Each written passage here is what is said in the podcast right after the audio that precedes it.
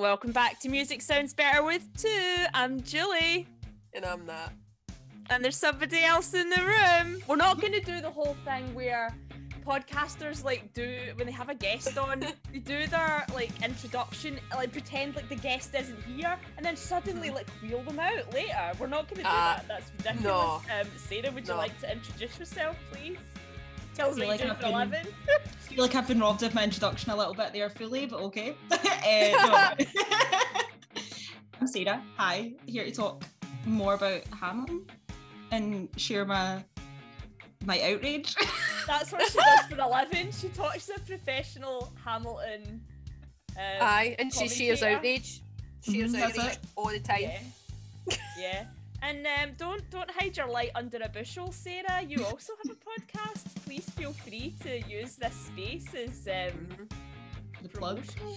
hmm Gladly. We have a podcast that's not like this. It's called Raising Spirits, and we talk about Scottish ghost stories, folklore, spooky shit, and we do that every every two weeks. We have a new episode up. We're kind of new, but feel free if you like musicals. You might also like ghost stories. They're not related, but listen to us anyway.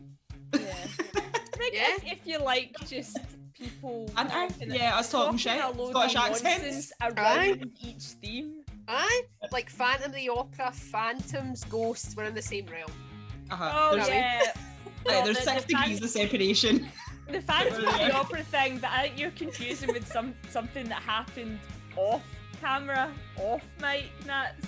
Oh I don't what think we ever exposed our listeners to our Phantom of the Opera fan fiction. Oh, the fanfics? No, no, no. But I was just meaning like how ghosts are still in musicals somehow. Oh somewhere. yeah, that. Supposed to be. but the. Unfortunately, giving away that me and Natalie read um, some Phantom of the Opera fan fiction. Kind of wish I hadn't done that. No, they would. They would have came out eventually. We'd do the Phantom of the Opera episode eventually somewhere down the Oh. line. Let's let's not even get into that. Uh, so yeah, thanks to everyone that listened to part one of our Hamilton podcast, and we're back with part two. Very much controversial second half of Hamilton. Yeah. Is that Uh, controversial? Well, just controversial in the sense that I think a lot of people seem to come forward and say, I would say come forward as if it's like a like police confessional or something. I'm, I'm not sure why I said that, but Confess your people sins. come out and yeah, well, it is a sin because people come out and say, "Oh, I've listened to the first half so many times," and then I just think, "Oh, like I can't now bring myself to finish the story for some reason." Well, it was a bit long. The hang is quite long. It's very long. It's long. I think. I think the way that I've watched it this time, which is do the two halves completely separately, has been very beneficial.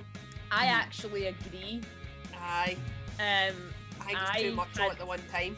Sarah and I watched it together remotely Yeah.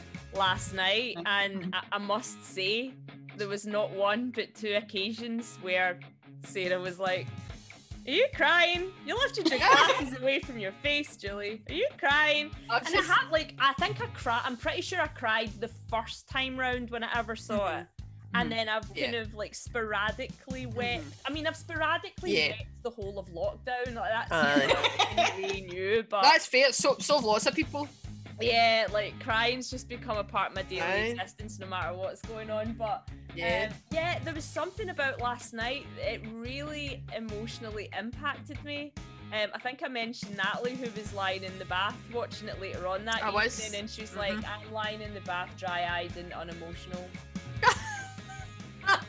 Yeah, I know, but the thing is, I not was pure. managed to get rid of that blockage. to- No, but I was like pure fully enjoying it. I was like, see, to be honest, the second half's just as good as the first half. It's just pure different. And to be Yeah. fair, Natalie listens to Aye. the Macarena in the dark and silence. and Doesn't do, doesn't do the dance, Just a- anything. aye. Just lies in the dark room listening to the Macarena, which Aye, is the I'm most a pu- chilling revelation. You should have her on as a guest on Raising Spirits. What's your creepiest moment? That is Natalie? spooky shit. Just like lying, listening to the Macarena without moving. just that. I, I'm a pure. See any emotional response to I, ha, that I have to anything. Mhm. You should be having the opposite if you're a healthy individual. Right. I'm so That's- crying at Hamilton. Like, I've not, I don't think I've ever cried at Hamilton. I love Hamilton. Never cried I about it. literally thought you were going to say I don't think I've ever cried. Actually, you and Natalie will probably get on quite well because uh, I'm definitely a very emotionally available person, but I think both of you are quite good at containing yourselves. Mm. arm until I have a mega emotional breakdown at like 37,000 feet watching some sort of movie with strangers. Sarah's probably. nodding. I don't think I've had a breakdown in a plane, but yeah, like Mm, I will respond to the most huge, dramatic, life-altering news with, yeah. oh, c- cool, cool. mhm, And then mhm. like something very minor will happen, like if I spill my coffee or like stub my toe, to like I, my response is I'm crying on the floor and I will not be Agreed. consoled. yeah. I think that's the healthy way to process emotion, and I'll hear no more about it. I'm enjoying the bonding session that's already happening Yeah, here, me guys. too. It's, it's Me a too. beautiful moment. So yeah, I, I do think um, I think the conversation we'd had, Natalie, was that it's it, there's something about giving Hamilton room to be Mhm. digested yeah. over a period of time that that Yeah. seems to Aye, um, yeah. kind of quicken your responses when you go back Yeah. in for the second half, so you don't feel so steamrolled Mhm. the first half that you can't properly process what's happening and Mhm. what is actually a very emotional second half of a music. Yeah. And so much happens because I've never watched it separately before. So I kind of have been thinking of it as like one piece. But because we only watched it from the intermission last night, and there was bits, and I was going, I thought that was the first half, and then I was like watching it, and I was like, oh my god, they really fit a lot in. The first half was like, so much. I understand there's a lot in the first half. It's him from childhood right up until like I guess the end of the war. But I'm like in the second half, just like they fit a lot in. He's got his affair, some duels, people dying left, right, and centre. Aye. Washington resigns, and the whole time I'm just like, oh my god, like Aye. most of his life, like fits Yeah. into Yeah. The second second half. half Short. definitely to me sort of fitted the mold more of a like sort of Shakespearean tragedy thing. Like the 2nd half of it is very much along that line, which Mhm. I was enjoying. Yeah, she likes that. I love when bodies litter the stage. Yeah. Well, I think you can tell by our intro this week that we just cannot wait to get started. So, Mm-hmm. without further ado, here's the episode, guys. Uh, enjoy.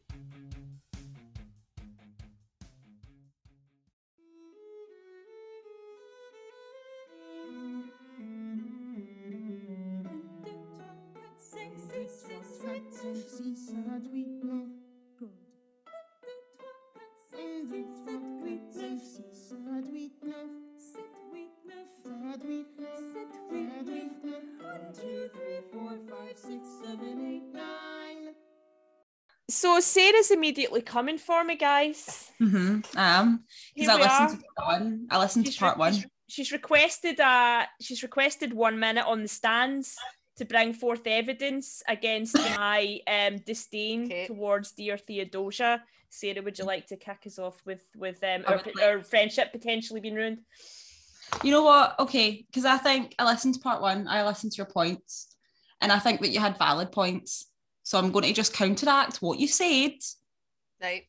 and then our fair. friendship will remain intact in the end. Okay. That's fine. Fair So, enough. dear I Theodosia, consent. Just like I I will say- consent to the Zoom women. I should I? Dear Theodosia, I will say it's not my favourite song in the first half, but it's up there. I think Wait For It is actually my favourite song, but just the other Aaron Burr, like big number. mm-hmm. And I don't know. Okay, so I understand where you were coming from with Hamilton is actually kind of like a shit dad, right? And he sings this whole song about how he's going to be there and he's going to be great and he's ever. Mm-hmm. But this was his first child. He didn't know yet he was going to be shit, right? Like he went in there completely blind. You never do until you are suddenly being Aye. fit. Right. you never you never walk into a test thinking you're going to fail it you go in with the best of intentions Mm. that was him as a father and i think the thing i enjoy and we spoke on it a little bit when we were watching the episode last night um, the episode the second half last night. We spoke about aaron burr and hamilton being like two sides of the same coin. And i think Mhm. like that song i think is that point where it really hits you over the head where you're like these people seem so different but at that point in time they were still friends. And they're, it's very much i think showing their characters walking that same path in life. They have their kids around the same time. They're sharing this experience, this huge thing that could have brought them together and let them at that point form a bond. But because and I think I don't I don't really know like historically how great they were, but from the musical it seemed as if both of them actually continued to focus so much on their careers that both of them I think struggled a little bit and actually the parenting side of things Mm. bearing in mind this was hundreds of years ago and dad's probably looked a little different in in that time from what we Yeah, have agreed, now. yeah, so yeah. But and also from the point of view of Hamilton grew up incredibly poor with no dad. So to him being a good dad was probably I'm going to make sure that our country's in a good position for my family. I'm going to make sure that our family has finances to live because to him it wasn't emotional support that was important because he didn't really understand what that looked like. To him it was financial. Mm, that's and that's his point, level actually. of success. I like So Yeah. to him, being a good dad is because even in the song he's talking about um like the country being ready for them, Mhm. being born into it. So to him, I think being a good dad was I have to win this war. I have to do what I can for the And country. those were all achievable goals for him, which kind of Yeah. makes Yeah. sense. that was his passion. So his passion was America and then the country being what it was. And he wanted to do that for his children. So while he might not have been there emotionally or support wise because he was off doing this, to him that was like his ultimate love was I have to Mhm. do everything I can in my career because it's not just a job and it's not just bringing home No. money, it's changing the destiny of lives of everyone in this country to make them Yeah. be free and live independently. And I think that's why Theodosia's beautiful. Okay, and I think you're wrong. Well, to be, to be fair, after Yeah. listening to that, I think I'm wrong. yeah. You've really, No. you've really made me look at it in a different Mm. light. I, I- Yeah. I'm I think so. away. And it seems His- so obvious. I think I think we have such a 2021 idea of what a dad, a good dad looks Yeah. like. yeah. That we can't imagine how different it must what what priorities they would have had then at a time where they desperately needed a new set of priorities. Mhm. You know, Yeah. we're living with the luxury of living in a relatively free society. Hmm. Um, Yeah. I'm even sure like that's probably I know. but you know what I mean yeah. like in terms Mm. of we don't have actual wars going on that we need to win in order to live as free people Yeah. No. Yeah. I think that um now our idea of good fathers or good parenting or even of love in general looks Yeah. very different to what it would have been considered in that time. Um both privately and socially, like what was expected, the standard for what people and what families looked like, I think was just very different. yep Yeah. Um, so I think that to him, I'm going to do the best for my child and I want them to have the best life possible. To him meant I have to succeed in my job because to him, whether it's the case or not, to him that was the be all and end all. It was a make or break moment for the entire country, and that now affected not just himself but his kids. Um, and both him and Burr in that moment are talking about we're going to make this country be great for you. How they wanted to do that was very different, but they had that same goal in mind of what we need is to have this country be like a great thing and be in a really good position so that then our kids have this great life. They went about it in different ways and wanted different end goals, but they went in for the same reason. And I think that song was really good for showing that. Like they both just wanted to do what they had thought themselves was like their best thing for their families. yeah the best that they could do Mm-hmm. Thanks sarah that's awesome Yeah, I like that. It's And maybe we can talk about part two because that wasn't yeah really no it. we can totally No, talk but that's about not. It's really nice. Yeah, that's like made me feel. bed a lot of things i think Yeah, it's made me me. feel a bit less. Maybe, I don't want to say cynical because I'm not, but like I feel like because because I've said already in episode one that I see quite a lot of myself in Hamilton that like maybe it's made me feel like a bit less cynical about the fact that he was more in love with the idea of being a dad than an actual dad. Like maybe he was Mhm. thinking about the future and like bettering the world around him and not just Mhm. you know. Yeah. Yeah. I think not just having a beard and pouring out a babyccino for, for young philip I'm not saying all dads in 2021 look like that, but I, that is just Mm. suddenly it was something daft that came into my mind. If you're a, if you're a bearded father that um you know pours your child a baby babyccino. more power to you. But yeah, Yeah. it, it was the kind of silliest thing I could think of in the moment. Uh, yeah, let's do it, guys. Part two. Um, shall we go track by track? I think that's going to be the easiest way of navigating this. We can do. I will say I wrote a list of all the tracks in Act Two, and there's a lot of them. there is a lot of them. We them. finally found someone to rival me in the note-taking stakes. I love I it because I never have any. I did the briefest of notes, and it was because um, I was nervous. Oh, Got- oh.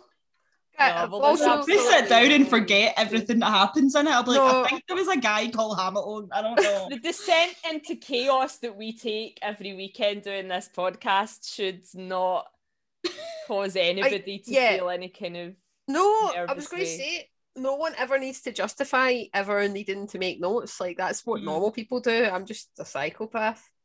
Because we talked with I said We've been on air for night. five weeks before Natalie knew we were doing a podcast. She's like, you just was like, a file and I'm speaking on it. Skin on there. No, we were talking about stuff last night as we were watching, and then Julie kept just go, "Don't forget that, don't forget that." So I'm like messenger, like That's sending her because the points you were making were so amazing. Like at one Um, point, the only note I had, I'll bring it up for you right this second is, as proof. It's not really giving me proof because nobody can see it. But literally, the only note I had at one point last night was Sarah's observation about what about what Washington means to Hamilton and Burr. Full stop. Love That's it. the only note I had. Because I'm like, That's all we need. Julie, End the episode reminder. I think because your note had led on to me thinking about things in a deeper way, and, and that really excited me. Um, Mhm. I think what off the bat, what we could say about track one is it is it's the only thing that is gonna bring us all fully together in a, in agreement, isn't it? Over who we love the most. Mm, Oh, mm. out of Yeah, absolutely. names. Oh, Mm. totally. Absolutely. Daveed Diggs. We love you. Aye. Aye. Any form of Daveed Diggs. Yeah. So we like I do Yeah. prefer like in an emotional level i prefer in the first half i just think he's like really sweet and like cute and love him but in the second half like hot hot handsome sexy. It's that, that purple suit, man. Mhm. I, think I like his he hair was as well. kicking in super Aye. hard last night because I was crushing on all of them, even Mhm. the women it's a little bit. yeah That's like fair. No one was. how many saying times like Phillipa Soo I was just like oh angel queen and then as well, I can't remember her name but the, girl- the woman that plays Maria Reynolds and I was like she's just so beautiful like, Yeah. Oh, every time someone absolutely. came on stage I'm like wow James what an Madison icon. came on coughing, and I was like, "That's the hottest cough I've ever That's- heard. It's so beautiful." It's the bravery cough in 2021 I for- know. I know. Like, no, oh. that is a completely different courage. experience. I did feel, you know, all joking Yeah. aside, I had a current of fear that went through me when he Mm. started Uh-huh. coughing on stage. I was like, oh, why is he doing that? Like, do you also have a fever? Have you? Can you smell this flower? Like shoving it in front of his nose. yeah, it's weird. Oh god. Um, but yeah, it, I, I think the first time I remember seeing the first, the second half, and there's such a change in style of the music. It, it's like this Mhm. kind of jazzy number. Um, what did I miss? And Yeah, I like, was going to say there's like it's weird. quite jarring. Mm-hmm. well, it's because he's Virginian, so it's more like South Southern Mm. States music, which is Oh, jazz yeah. blues. So like Yeah. I Yeah. like that it very much like just dips right into that because it's like it sets the scene. I think it like tells you a lot about who he is, that he is in the South. And I think immediately you're just like, okay, we fucking know who this guy is. He's sexy, he's smooth, he's from the South. like Yeah. Yeah. Yes, man. think it, it, it does feel very modern, which it Mhm. should because it's it, it's a good indicator that you've moved forward in, in eras. But I, I do remember, and I think the the additional element to this is, and that this is where Hamilton has already won over your heart. If you're Natalie, it hasn't, but it's fine. But like it's already won over your heart, so you can forgive it an awful lot. But there is something about Daveed Diggs that seems to capture the hearts of everybody. And Yeah. you know, when you're watching the, you know, the movie on Disney Plus, the minute he starts sliding towards us on that giant staircase, Yeah. audience are going crazy and there is that breaking down of the fourth wall where Mhm. yes he is kind of waving to his adoring fans within the context But he's time also period but there's also you know and he Yeah. does this a couple of times i think he hands like a slip of paper into the audience at one point Mhm. when Mhm. the reynolds pamphlet comes aye. out and he's like Yeah. have you read this and he's asking the audience like hey Yeah. you in the front row you know Yeah, I see good. you, Have I- read yeah. and and it, it it does it takes you out of it kind of momentarily but i think the love for him is so strong and you're so Yeah. invested in it and i think being a hamilton fan it, it's like being part of a huge community Mhm. of of other people that are totally in love with it so you forgive it sort of but it's it's He's just so fresh. He is. He's so refreshing and amazing. Like, see, even the first time I ever ever saw it, I was like, he's my favorite. Yeah. mhm. I think as well because so many of them are so serious. Obviously, they're talking about Mhm. serious stuff. They're talking about revolution and people dying and that. Yeah. Fun. But he just comes in very much just like, okay, I'm home from France. I'm ready to have a party. What Yeah. about- let's go. Like he just comes in, I think, like with like a lot of levity of. I'm just here to have fun and see what I can do. It's not, he doesn't have this like deep emotional thing of, oh, you have to save the country. He comes in like, Mm. I'm going to get paid lots of money to hang about at, with all my government pals and have fun. and you and need I that think in it the brings second like a good half. energy. Yeah. Yeah. uh-huh. I mean, Yeah. after um, I want to call it the unimaginable, but I know it's not that. Mm-hmm. I'm a bad fan right Quiet now. Uptown. Quiet, Quiet Uptown. Well done, Sarah. Ten I wrote a list of the songs in the second half, so I'll remember the yeah, names. it's Quiet Uptown. Yeah, after that finishes, he's the one that comes in and goes, "Can we get back to politics?" And James Mhm. Ladd is like, "Please." And then Yeah. begins to cry. I actually think the bond immediately between Lafayette and um, James Madison's awesome. Mhm. Like those Yeah. two actors really play uh, off against each other, and I think there's a good Mhm. dynamic when Burr comes in, and it's like this Mhm. kind of gruesome trio. It's like the three. I mean, you talk about Shakespeare. It's like the three witches from Three witches. Yep, The three of them. absolutely. There's, Yeah, actually there's so that- much Shakespeare. it's imagery in and the second part half. of it is in the Yeah. first half it's there's a brotherhood and it's so Mhm. jarring to see the same three actors. Well Yeah. not burr because the burr continues to be burr. But you know the the actors that play lafayette lafayette and madison are, are part of that brotherhood in act one. And it's the same faces. And you're able to know that they're now playing different characters. But it's the way they begin you see that burgeoning jealousy and the way they plot against Yeah. It, it really gets under your skin. I don't know like how you guys feel about that whether you felt Yeah. it as deeply as me but it, it's really disturbing It's very Shakespearean. It's like the what's the when they uh, when whatever song it is he mentions like Macbeth in it. It's like well, Yeah. like the, they they all have a fatal character flaw, as do many people involved in politics, and it's like that's my favorite thing to see. My favorite thing to see is this character flaw that has gone under the radar for quite a large part, and then it just comes to the surface like a wee scalf, and then just like and just like infects everything around it. a wee brutal scale A wee No, love eye.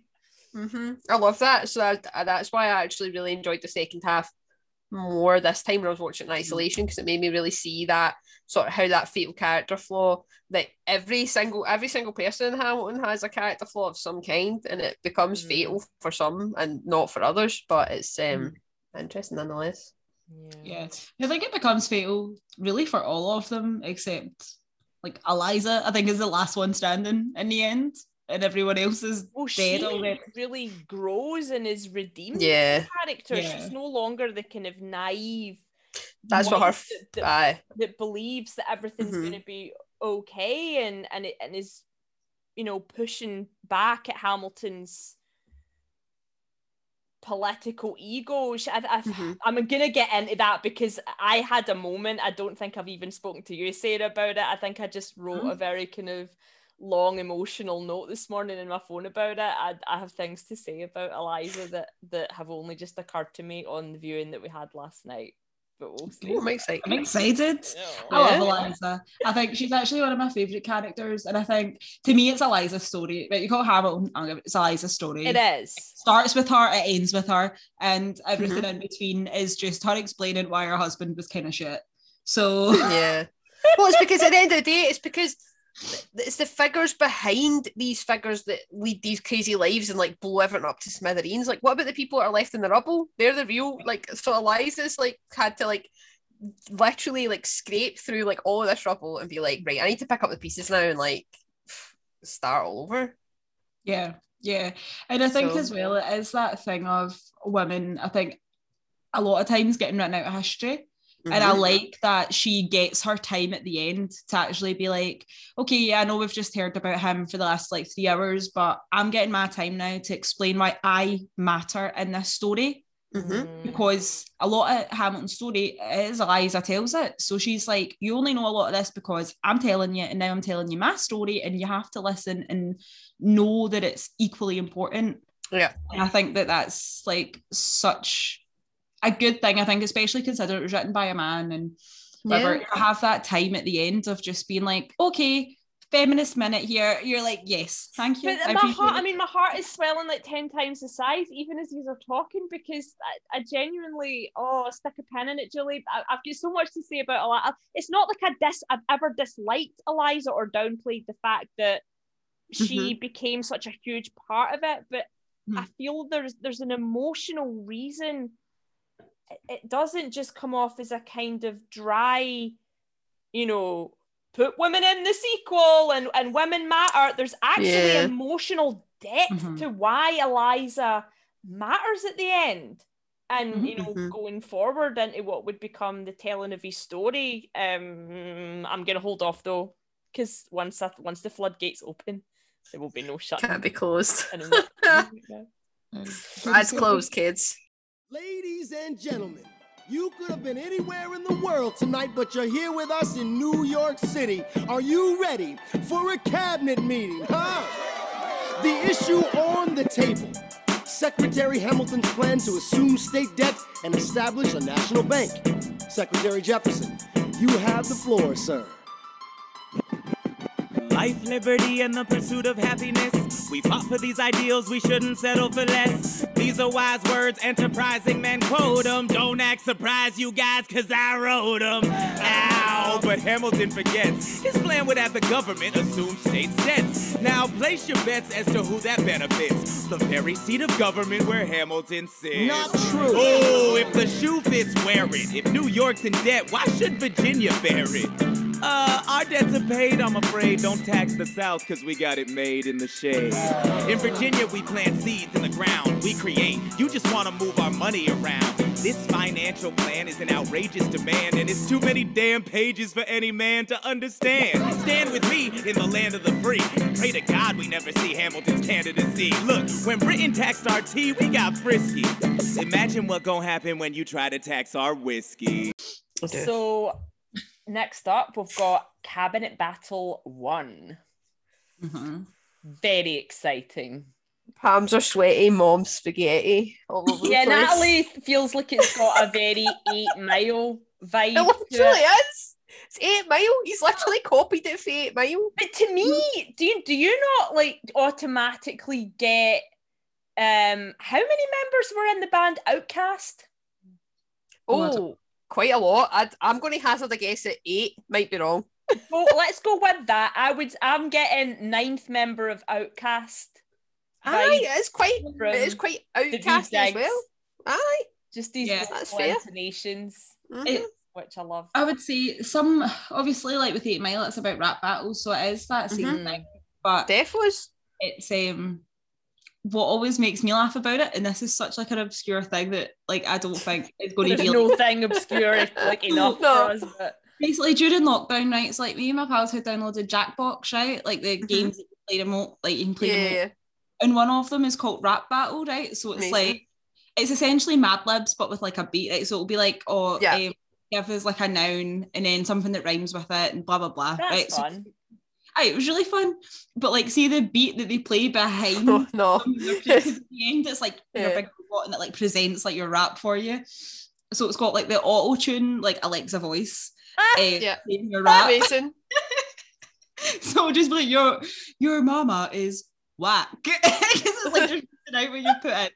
But it's just the beat behind it sounds, I think, exactly like the beat Mhm. from the cabinet battles. And Maybe this is what he had. Maybe Lin Manuel was just been it and being like, here, hold just on a minute, this referencing Jackbox. I think Aye. Hamilton came out before Jackbox, and I think it's funnier that Jackbox heard Hamilton, that whoever made. Jackbox, Aye, is yeah. Hamill fan, and they're just Yeah. like, right, this is what I That's want. good. This is a family The game. aesthetic that I want. This- Yes. Or it's going to be robots rapping, but it's Mhm. sound like Hamilton. Yeah. And I don't know, I just really enjoy that about it. Like it's so Yeah. And it's not I don't know a lot of people who are really into like random Jackbox games and also Hamilton and care that much about these things. So I've never been able to vocalize this to anyone before. But Amazing. So, yeah, there's someone for if- every fetish. Think Jackbox. Yeah. If anybody has had a simulation, slide into DMs, you know the drill. I'll put you in contact with Sarah. then you'll never get rid of her, and you'll be happy that you don't. I, I love the way they do the the, the cabinet rap Me too. They're so They're good. so funny. high Highlight- energy, so Uh-huh. hilarious. You never Mhm. feel, and this is another thing I think they get right in Hamilton. You never feel taken out of the time period that you're in by Yeah. putting a modern spin on it. Mhm. Um, and it's not just because they have the period costumes. I think there there's just an authentic. I hate that word, but there is a truly authentic energy Yeah. where the, the but where they're just cleverly using what's current now and what is high energy and ag- Yeah. aggressive and Yeah. what's the word I'm hunting for, but I feel like it fits. It is, it's like the um I don't know the word either, but it's like taking that like what essentially is like a, a cabinet meeting, like a Mhm. where they're arguing about these things, and they're just like, okay, so what is like the equivalent now of that, like exchanging ideas and like fighting with one another, and actual like cabinet meetings when you watch like politicians having a go, whatever. It's not interesting the majority of the time. There's very No. few politicians who are quite as sassy as I would like to see. AOC, I think, is like peak for me. Anything she says, I'm just like 100% like would put that to that battle music and it would be great. But I like that they've taken it in that direction because I think although like there's raps throughout, I don't think it doesn't feel to me like it's not hip hop, it's rap, but it's not like that hip hop vibe. But I like that they've still had that influence of how do you make this relevant, fit with the music, but still have Mhm. feel like that that quick fire of ideas where they're like like fighting. I don't know. I just really like the way it's done. I think it sounds um it has that energy that Yeah. I really enjoyed it. You know And what we're bo- missing though, eh? Mm. That bit in the Limmy show. Yes or no? Yes or no? or no? Yes or no? Just, just, just, just, just answer the question. Yes or no? Yes or no? It gets more and more hysterical. the only thing that was missing from the cabinet battle was Limmy dressed as a Aye. woman with raven hair going, yes or no? Yes, Yes or or no? no? Need that wee one shoulder top as well, the wee off the shoulder. Love that. It progressively falls more off the shoulder as it goes. Aye. As the I anger increases, Limmy like the quite shoulders just attractive falling down. I mean, I know. See when he's the dead angry woman that's like, yes, like the really, really violent woman that's like watching the Chippendales, like that. Wow. By the way, honestly, oh it. god, just violently shouting Margaret's name, whoever Margaret was. God, It scares me that I, I don't think I'm that far away from just aggressively shouting Margaret in the street now. I think I'm, I'm nearly there. you're there. You're there. Oh god. And uh, we get uh, the first kind of interplay in part two between Washington and Hamilton. hmm and the other men start to notice that there's a but well i don't know i think it's as early as this but certainly you see that that bond has continued to develop between hamilton and washington where he's advising him he's taking him off to the side to advise him on Mhm. um you know on governing on leading and the other men start to notice, and um, it's quite the problem. That is, so not happy about it. Sarah, is it too early for you to launch into your feelings on Washington and what he means to Burr and Hamilton? Because I don't Mhm. think I can wait any longer. Although I was like, see when I was listening to part one and you were talking about Washington and his big strong daddy vibes, and I was like, Absolutely. He is a prime daddy. That's exactly what he is. Oh, Just can me I a little wish- Hamilton and Burr's daddy. Oh, I wish that term didn't exist, but I'm willing to go with it for the purposes of the Aye. podcast because I think there's somewhat relevance given Aye, that he is yes. a, a major father figure for both of them and they're both vying for his Mhm. attention. Yes. So we talked last night a little about how obviously, and it was obviously addressed in part one of the podcast as well about Burr and Hamilton being two sides of the same coin, where one of Mhm. them, and I said about this earlier, it's very much like the id and the ego, like from a Yeah. psychological point of view, where Hamilton just wants to do whatever he can to reach his end goal, whereas Burr is much more like methodical and has to think through how everything's going to work and plays it safe. So what we're talking about is Washington that they both idolize so much Mm-hmm. had that balance between them where he was passionate and he cared a lot, but Yeah. he played it safe. Like, and it's like when Burr comes in and he starts talking to him um, when they first meet, and he's going, "Oh, I loved how you stood back and shot from afar." Mm-hmm. And then Hamilton comes in and goes, No, instead of shooting from afar, you have to get in, you have to do this, you have to get right in there and be ready to attack. And it's so Washington listens to Hamilton on that. And I think that's how their bond starts because Washington has that balance between them. And at the start, he was essentially acting like Burr and it wasn't working. And then as he starts listening to Hamilton more, that's when they find success in that. Yeah. Um, but both Hamilton on his own and Burr on their own could never achieve what Washington did because they weren't complete. They didn't have the balance that Washington did. So while he could go, okay, now I'm going to be more methodical because that's the approach that's right here, or now I'm going to just go hard because that's what's needed. Neither of them individually had that balance. If they'd worked together as a team instead of having this like dick measuring contest the entire lifespan that they worked together, Mm-hmm. they could have achieved so much more from having one another to balance the scale and they never did they just wanted to go in their own direction so far it split it and it so the yeah, moment she said to me, they could never have achieved what Washington did because he was a, Yeah. more whole, complete version of both Yeah. of them. I was like, wait. Yeah. you were like write that down, write that down and I was like okay I, I literally Yeah. screamed at the camera, write that down. But also thinking, why do you need to start your own kind of TikTok or Hamilton where you Yeah. impart these nuggets of wisdom? Absolutely. But they're being imparted here and we're very grateful. Mm-hmm. Absolutely. um what else we're talking as well about- Genuinely, I'd never considered that. I, I just was like so straightforward and basic down the road of he was the father figure that they were both fighting Mhm. over. Yeah. yeah But to I see think he is, him but- as an extension of that, those 2 Mhm. characters is Yeah, I think the way they interact, even like where Hamilton's almost like the favourite child, and Burr has that like resentment. Yeah, he's the outsider, black sheep, if you will. Yeah.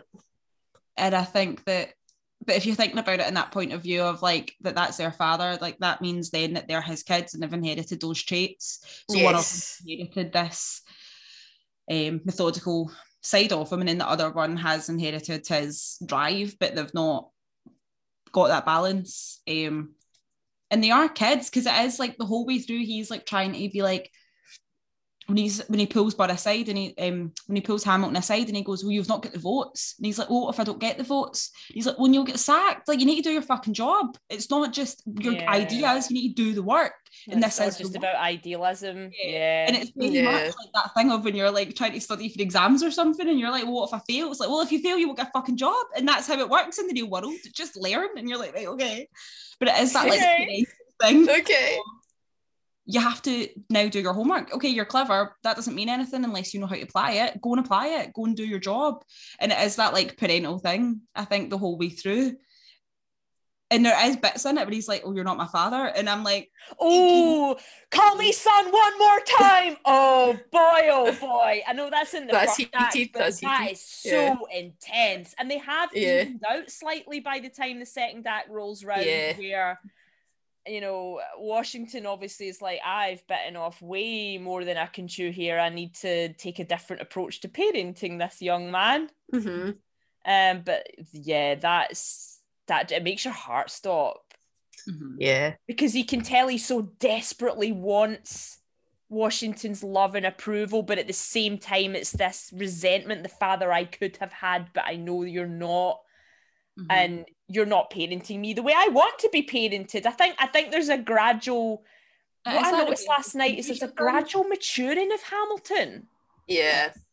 Well, it's Yeah, all, he does. and Yeah. deepening of who he is, yeah, and I I think the Washington thing's part of it. yeah, Mhm. hugely. I think as well. Obviously, it's filmed over his lifespan, so when it starts, he's a teenager, and then at the end, like an adult Very man. so it does impetuous. mature, but I think that the way it's written highlights it. So it's not just like a, oh, he ages. It's his ideas change. How he goes about them. He's still the same Yeah. person, but his ideas change. The way he interacts with people changes a bit. Um, and there is that kind of maturity. Obviously, at the end, in the end, kind of leads to his downfall with the the Reynolds pamphlet and stuff like that, where you're like, "Mm, that wasn't the move, my dude. That was not the move to make in that moment. But like, and then Eliza's like, with every with it with every word you sounded, um, Oh, and you're paranoid in every paragraph. Oh Yeah. no. And it's Yeah. like yeah, Oh. like he kind of went so far in that other direction of he felt so confident of oh I wrote my way out. I, I know what I'm doing now. I can write my way out of anything. I'll write my way out of this controversy. And then everyone going like ah, that wasn't it. That, mm, you've not matured that much because you've over like been overconfident in your abilities now. And actually no that's you getting knocked down a peg or five because that wasn't the way to go Yeah. I mean, Natalie, how did your perception of Hamilton change on a on a rewatching of part two? Like overall. It, it didn't. I, st- I still like him. I still really like him. I think that he No, he, I love he, him, he made but- mistakes that people make when but the people make exactly he made, he made that Oh no, I've always yeah defended he made him, that he made a very human mistake yeah um and I think that he had good intentions although not well thought out where he was like okay I don't need to hurt more people than I need to in this situation if I can kind of like keep things kind of not under wraps but like sort of Mm. hidden and Oh, then totally and then and then when he realized that wasn't But the reason for him exposing what he did is Yes. also terrible. yeah so then when that so then when that wasn't working and at the end had to be like exposing it all I was like oh god but yeah I, I- You just wonder. Mm. I mean, I know we've not fully got to the Maria Reynolds part yet. We're gonna in a minute, but I almost have more of a problem with the way he chose or the motivations behind him exposing that than I did the actual Mhm. affair itself. yeah I don't I don't have an issue with the affair really to be honest Natalie's just full on last days of Rome always. Yeah I like no, but, You know, no, but the thing is right so Hamilton just nightly discussions with Jordan about polygamy. no but right it's not about polygamy but I love you, Jordan.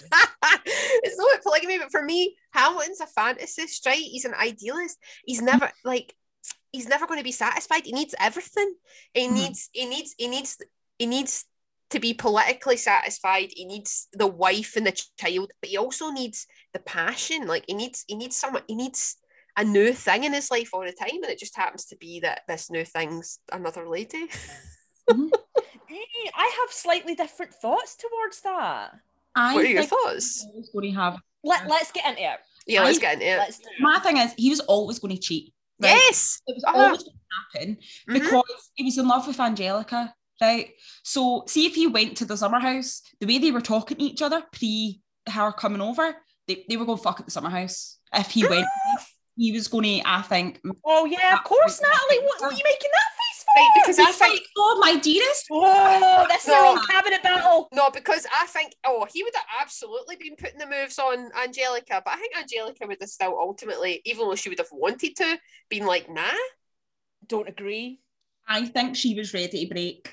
She, yeah, a hundred Well, percent. maybe, that maybe was she like- would have been. I don't know. I just I maybe have My waking more- thoughts because you've wrote my dearest with a comma. I know. No, I start. I started off with ready. that though, Natalie. Mm, maybe. I start. I started off with with different feelings towards Angelica the first couple of Mm. times I saw Hamilton. I, I had really had a major shift last night. Mm, And I think it's been a shift that's been occurring over over time as I've Time, as I've yeah. listened to the soundtrack and watched the way mhm. they interact in that scene. With take a break, which is the next Yeah. track, and Yeah. you know Eliza wants them, them all to go to the Yeah. summer house, and, mhm. and and and behind the scenes, Angelica and Hamilton have been Yeah. because Conversing. they can't fully shut that down. That No, they can't. Of course, it's feelings. Yeah, Can't there's shut it's feelings not off. a long distance relationship. Aye. Yeah, it's Yeah. not just but there's that emotional affair, which I think Mhm. is equal to a yes. Physical affair. Yeah. So if he went, he was always going to, I think, at least try and cheat, whether she did it or not. he- Yeah. His intentions were never to remain loyal.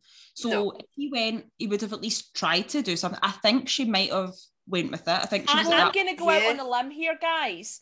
I Mhm. think she might even have put the moves on first. Well, I'm maybe being they're deadly both. serious because Yeah. honestly, like I, I had been big on the whole, and especially that grandiose sacrifice that Angelica makes. I love Angelica so I love much. This is not to disparage anything about her character. But that tension between them and that connection was so palpable. I really got swept along with that. Yeah. And it really wasn't until last night where I thought, right, you've made this mhm. sacrifice for whatever reasons, like um, an amount of reasons that Angelica lists in the first half. Yeah.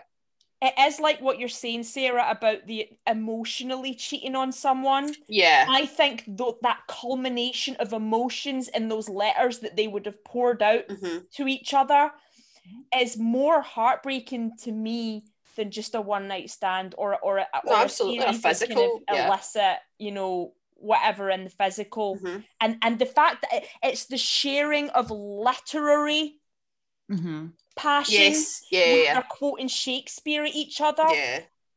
there's something even about that where I I think if, if I was with someone and they had, you know, a connection with another person where they had sh- like really niche shared interests like that, Mhm. that would really unsettle me way more than if I felt there was a sexual attraction between them.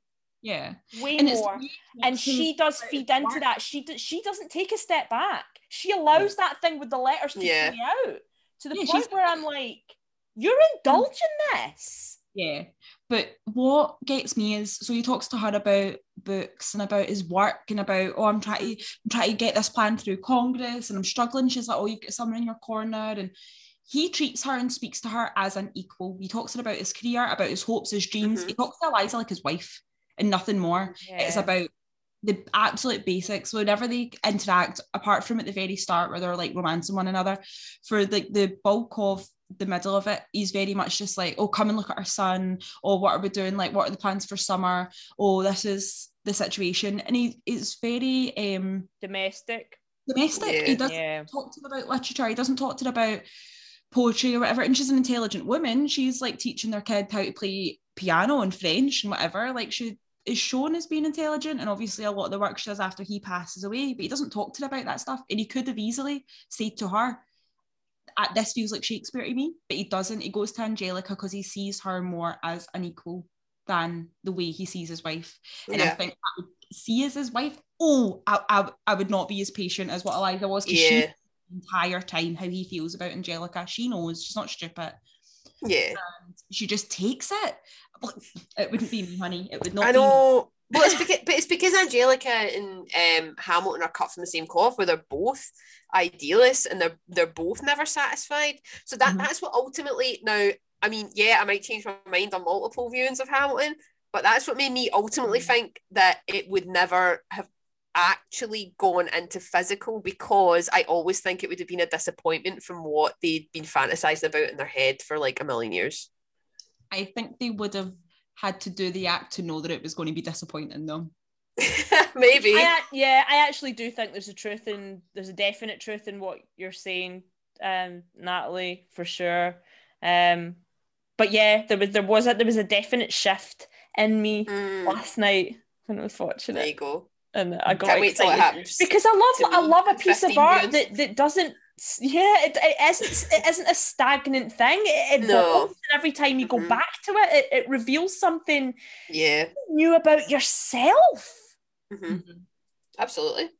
you Yeah, know so many nuances in it every time I watch it. That was even saying last night because like I'm not one for what is it attention to detail for what's actually being shown because like I'm easily distracted and I'll sit on my phone while I'm watching stuff and all that. So and I listen to the soundtrack more than I've watched it on screen. So I know the songs very well and like the characters and the people of it, but what I'm actually seeing, I wasn't. But last night, and I was like, oh, I like the way they've done that. Like the little things, like when they're talking about like um that song just before the Reynolds pamphlet when they go to him and they're like, "Oh, we know what you did," and Maria Reynolds is just standing in the shadows, just watching it all go down in the in the background, and I'm like, "Oh, she's a oh snake." hurricane Mm. yeah And then obviously the Reynolds pamphlet when he signs it, she hands him the pen, and it's all these things. Because I'm like, she is so involved in this, and I think it, when he meets her, she's painted as helpless. This like woman Mm. who's like, oh, I don't know what to do, and I think her husband probably was trash, but then having her in the background through those moments, Yeah. participating in it, I'm like, it Absolutely. then, although she doesn't really speak again throughout it, she's still there. No. She's Well, I mean, if you think about it, her first words to him and say no to this are, I know you are a man of honor. Mhm. This Mhm. isn't just some well dressed guy under the streetlights. You have to wonder whether there was maybe something more going on where they maybe anticipated that some kind of finance financial transaction could happen. Yeah, I Oh, think absolutely. there the intent of seducing him Extortion. extorting it. Yeah, I think that was always the plan. Yeah. But um, I I love I love Maria Reynolds, right? Like I think, yeah. like Who oh, doesn't? you Go saucy on, Sarah, go on. You, you and Natalie can can fangirl Oof, out absolutely. Maria. And it sounds silly because this is probably a super obvious one, right? But when I was listening to it last night, right, and it's like, oh, she looks so helpless. And I was like, Helpless is the song when he fell in love with Eliza. Yes. Mhm. And I'm like, He, he's, he's just, he can't help but help a woman in distress, whatever Mhm. distress that may be. He just can't help himself. there's If that something means he needs, if that means he needs to take her to bed, then so be it. And she's a stand-in for both Angelica and Eliza because like that Hey. situation is such a mess, but it's aroused so many feelings within him that she is the unfortunate Yeah. outlet. yeah. Ah, and he's like alone, you know, at that time he's alone because they're away. To, so, you know, it's, he had needs. Like I have to have closure on this situation with Mhm. Angelica and Eliza without actually resolving it with them. But yes, because that's resolve too, within myself. Yeah. And he, at least in that way, his emotional attachment side was kind of shut shut off slightly in the relationship he has with her because it's more, more basically physical, isn't it? So, yeah. And I think at that time as well, because that's when he's trying to sort out all the stuff with Congress. I don't think he had the availability for something emotional. I think his wife and even Angelica, because they do have that emotional affair, Mhm.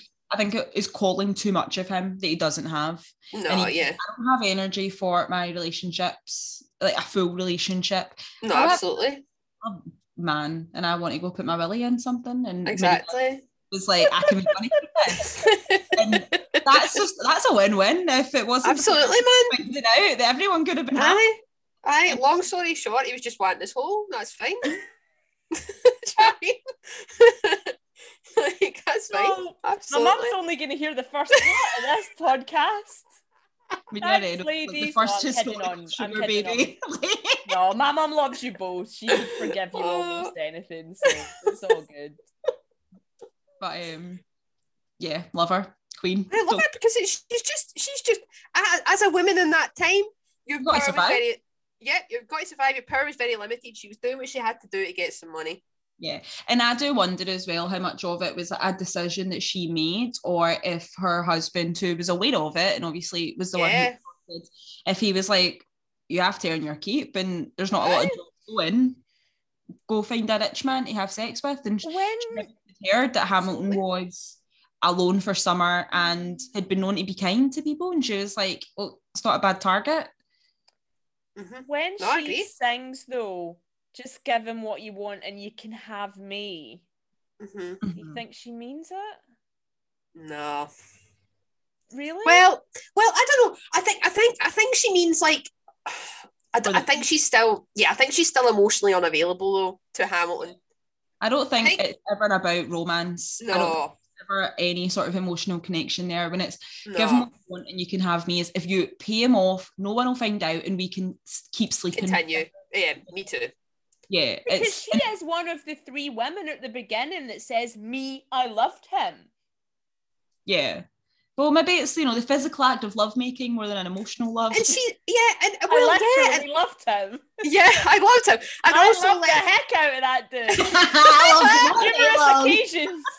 yeah, but like, but like, so obviously, like, so she represents a sort of physical escapist fantasy for Mhm. him, but also for her, Hamilton is like an escapist fantasy from the messed up marriage or whatever that she's involved in. Also, so like, yeah, she mm. probably does love him in a way, but it's maybe not the same way that Yeah. we've looked Imagine at love having some previously. sense of friendship. Although I feel like mm. because he paid the money off, right? Then he kept sleeping with her. Like what an awkward interaction. Imagine being like, oh my god, mind that time I seduced you and then my husband extorted you and now we're dating your wife, but you still keep coming back to me for more sex. How funny is that? Oh lol. I feel like you would just not talk to her after that, but he Oh, I keeps paying the money, so that yeah, I must be. Exactly.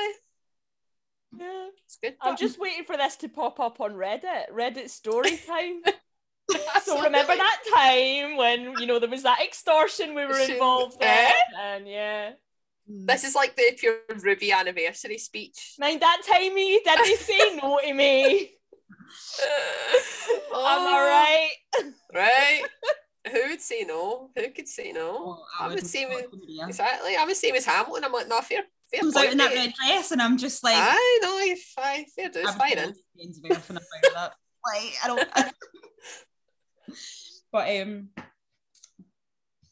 I'm trying to think what other songs there are in the other half because I think I actually think the second half is stronger than the first half, and I know that's controversial. I felt like that last night as well. Honestly, I liked it. I did like it. And ah, it's so different. I actually don't know if you can even compare the two halves. That's that al- is true. It Yeah. almost is such a story of two halves. I'm like, is there a Mhm. way to even put this together? I don't know. Some of my favourite songs are in the first half, and I've heard the first half more because the soundtrack is three hours long. So when I put it yeah, on that's what I while mean. I'm doing stuff, I end up listening to the Yeah. first half more. So maybe it just feels like the second half is like I still feel as if every time I hear it, it's still got like a newness Mm, because I've not Yeah. heard much. That might be why it feels like more exciting. But totally. I think I'm the one wild card in this situation because whenever I have stuck the soundtrack on, Mhm. I have just gone the full two. I actually know the full running time without needing to look at my got phone. two hours It's two hours 43 or twen- something. two hours 22 minutes. I listen to the, I can't not. I cannot not listen to that full thing in its entirety, which is easier to do when you're not also watching it. Mm. Just last night, I was like, this musical has got, it's embedded itself so deeply into my heart now Yeah. yeah. Every That- song flows into the next Mhm. and i felt that stronger with the second half last night than i have ever felt it Mm. every song it is seamless Yeah. Well, it's because there's all the repeating yeah Like- the Yeah. looping stuff. So like they very much like have And like yeah, majority of the songs has that same lyrics yeah. And like even stuff from the first half like comes back again. Does kind of look like little refrains and stuff. Yeah, they like very much stick with it the whole way through. What I enjoyed actually, we've talked so much like backwards and forwards throughout like the order of the thing, right? But what I really enjoyed with Burr actually is seeing his sort of like I guess him getting just sick of it.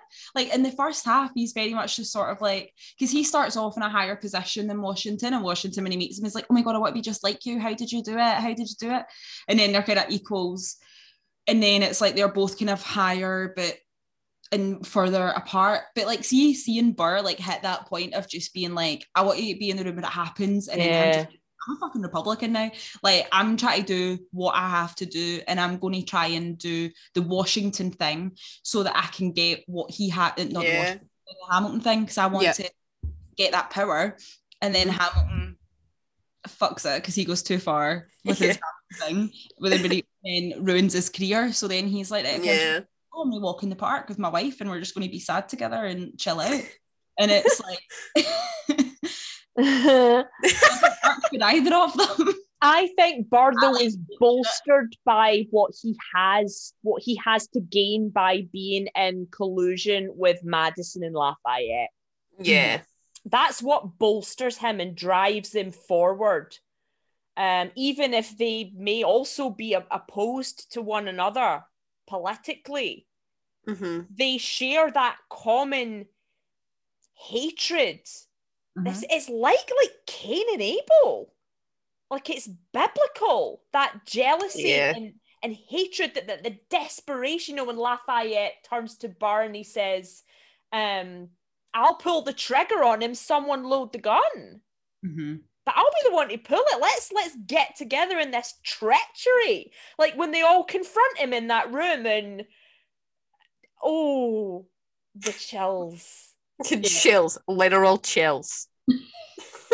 And and Burr and Hamilton's like, is that what you have? You sent the dogs after my scent. That's fine. Every word is delivered with such Mhm. passion. Yeah, And it's there's a lot of emotion there. A lot of emotion. I think it's funny as well because Hamilton never disparages Burr throughout it, right? Like even when he goes to him about the um the when he wants his help. Mhm. And he goes like, "Oh, well, you're a better lawyer than me. Like, I need you to help me." And like, there's these moments throughout where he turns to him, and when Burr is having that, like, when he's seeing Theodosia, who's like married to another man, and Hamilton's just like, "Oh, all right, okay, like, is that this big illegal thing that he's doing that's morally questionable?" And Hamilton's oh shit, man, like, no, that's sorry you're going through that. Like, that's tough. Like, I hope you get what you want in the end, though. Yeah. And then he's like, "Oh, you're a better lawyer than me," and Hamilton doesn't That's, wrong. that's true. Yeah. Yeah. so supportive, right? Like he's very There is much a stark difference between of all the things Hamilton is, he's not treacherous. I think he's actually fairly guileless and at the very least values truth and authenticity. You know, Mhm. it doesn't mean that you don't then have a moral failure, but he has a higher regard for those values. Mhm. Yeah. Although weirdly, I don't think it's truth and authenticity that's driving him to reveal what he did. I think No. it's protection of his own career and also to almost in a sick way show everyone how dedicated he is to truth and authenticity. Which Oh, is yes. pretty cold when you Yeah. consider that look what a moral upstanding person I Mhm. am to be to be honest about my feelings. I And think then you get this whole calculated at that amazing point. scene where they're never going to be president now, which is amazing. Mhm. It is really fun. But then you do get swept up in that. Like, I, I actually think that's quite an interesting number overall because you've got, they are reveling in the fact that he's torched his own potential, Mm-hmm. Absolutely. his own reputation. Yeah. And they're adding to that. It's Pop Machine, Mhm. Natalie. Yes, because uh, do you know what? Everybody, everybody loves a rebel that doesn't follow the rules, and it's like, oh, like look at that! Like they they've actually sabotaged their own like Mm-hmm. Ticking the little box, like sort of political career there. Like, wow, we love them even You more ever now. seen somebody ruin their own life? And which, which oh, honestly, I've I've ranted about this like like ever since the first time I saw Hamilton, where the line "you ever see somebody ruin their own life" switches immediately to they rhyme that with his poor wife. Mhm. Yeah, It is Yeah. such a tonal shift because it's almost like you've forgotten about Eliza until that moment. The only Mhm. other hint you get to, to the people that he's impacted upon is is Philip's little face that I noticed for the first time last night reading the pamphlet. Yeah, his wee face. Uh, Although I was right, laughing, right. right? So I was on Hamilton TikToks earlier in preparation, and it shows you like see when they're standing right, and they've got the Reynolds pamphlets, and they start handing them out. Um, Daveed Diggs doesn't move, so uh, he just jumps through his legs like.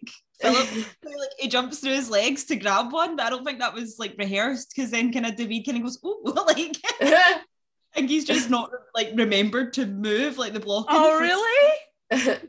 moves for someone else coming through just before, and then he's standing reading, and like Philip in the background kind of like looks and then just goes and just dives. Slides under his legs. How grabs the leaf. fun!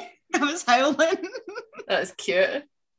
But I don't think that was the plan. I There's don't so much going on. On that one version, maybe if I'd seen it live and it was different, Yeah, I would know. But like, Yeah, yeah. there's so it much doesn't going on on the stage. a In that lot. moment, that the last thing you're gonna notice maybe is somebody sliding under Mm. somebody's legs. You know, you've even Yeah. got um, King George joining in. He's like quite merrily. Like He's like doing some like mad crazy, like really uptight granny at a party doing twerking or attempting to or something. yeah, it's Crazy. amazing. It's amazing. And that takes us into Burn, guys. iconic, beautiful Phillipa Soo Queen, right? yeah, yeah, yeah, yeah. hmm Oh God, where to even Well, what begin? we had touched on earlier, talking about like Eliza and um Hamilton's relationship. She knows he's in love with Angelica, and Oh she- yeah. not that she exploits it, she's aware and she uses it. And I think to hurt him, seeing Burn, and she's talking about when I spoke to Ange, when I, when your first letter came through, Angelica said like be careful with this one, and then it's Yes. when Angelica found out what you did, he's she called you an Icarus, and it's like yes. knows her opinion isn't what is relevant to him. It's what Angelica thinks of him. And it's not like any malice in it. She's genuinely just like, I know her opinion is valuable to you more so than what I would say in this moment. So I'm going to tell you what she said. I think like to have that knowledge as someone's wife, the mother of their kids, who's being publicly humiliated and just being like, and he still doesn't actually care about my opinion. It's Angelica's words. Yeah. I don't know if I could come back from that, and she does, and she does end up back with them. But I don't know that I could to have that knowledge and to be able to just sit on that. the lyrics to that song are so stunning. The the line you built me palaces out of paragraphs, you built cathedrals. hmm So poetic, man. It's really, really good. How do you even respond? Like and the combination of, of the lyrics and the way she sings that song, that she performs that song is so amazing. And it's so powerful like when you compare it to because obviously eliza doesn't get a lot of like solo time so like Yeah. really like Yeah. like song wise or like even content wise but like when you compare it to like helpless it's like such a more like Mhm. it's just such a change in tone that you can see like the journey that she's The through, growth. through the, yeah And the line, let future historians wonder how Eliza reacted when you broke her heart. yeah Like the control that she starts to take over her own journey with this. Mhm. Mhm. And when Sarah was talking about, you know, she does reference, do you know what Angelica said? And it- it's like something started to kind of, that was when the switch happened for me. You know, I was talking about how I started to Yeah. see Eliza in a different way. And I moved past my own fantasy of Alexander and Angelica being together. And not Mhm. that I ever, I don't think I ever resented his union with Eliza. I think there was just always that. It, it was if I was like vicariously feeling Angelica's regret that she let him go for a long time. And I feel like I Yeah. finally let go of that last night because, you know, I've written a kind of few notes, but after you'd told you'd spoken to me about it, Sarah, I really did feel you know, Eliza finally has her fantasy of Alexander as the potential perfect husband shattered. Once I realized that, I realized also that Angelica has only known and loved Alexander, the dissatisfied fantasist. hmm Eliza's the only one that Alexander shows his true, ugly, damaged self to and his grieving self to. He exposes grief to her, hmm actually, in quite a public way, because it shows you that it's the chorus are singing. If if you see them in the streets walking, he's walking by her side, talking by her side, have pity. That's all happening Yeah. in the open, hmm but it's so private as well. And actually, I think that their love becomes more deeper and more true and braver because she opens her heart to him a second time. Yeah. Even before you get to the bit, the bit where she decides to put herself back in the narrative and tell his story, like that decision when she finally sings, um, it's the line, "It's quiet uptown." That's her response to his big diatribe about forgiveness, and that Mhm. flip where at the in the first half she's saying, "I know who I married. I have faith in you," and he then sings, "I know who I married. I Yeah. see the virtues that I missed all these years." Yeah. you know so she Nice. opens her heart to him but he allows her to see into his hmm and it's like that that's real love that's not two Yeah. dissatisfied fantasists Exactly. Yeah, wondering real. what could have yeah. been Yeah. that's real hmm and i don't know why it took me all that time for me to notice that but yeah. and I think that's maybe why I got quite emotional last night because I just think, you know, without getting kind of too deep about it, you, I think your ideas on love and what you value in relationship changes over time anyway. And for, Yeah, for a piece of art to be able to make you reevaluate what Mm-hmm. is important to you in love and relationships is, is quite something. Yeah. And I think as well, like their relationship. So when she first met him, she was like fully swept in, but because he was charismatic and he was Mm. smart and whatever. So she was fully swept in. But they essentially had an arranged marriage, right? Angelica was like, "You want a Schuyler sister because you need to be in a position of power to get what you want. My sister needs a husband who's a good man. Boom, relationship on you go." And they were both happy to agree to those terms. But I think he then never actually gave it a full chance of No. being more than a marriage of what was convenience for them.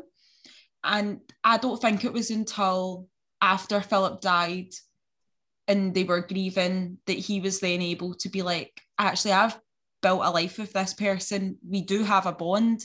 And I think it took until that happened for him Mhm. to be able to look at his own his own mistakes and be like, I haven't actually invested in this relationship. Yeah. And I don't think it was until that point where he can go, okay, the way I was living didn't work for me. Okay, I cared only about my job. And when he was able to, when that was essentially cancelled for him and he didn't have that, and he was like, okay, now I have this focus, this energy, and this introspection that is brand new to him, where he was able to actually look at her as a pair, as an equal, the way he didn't before Yeah.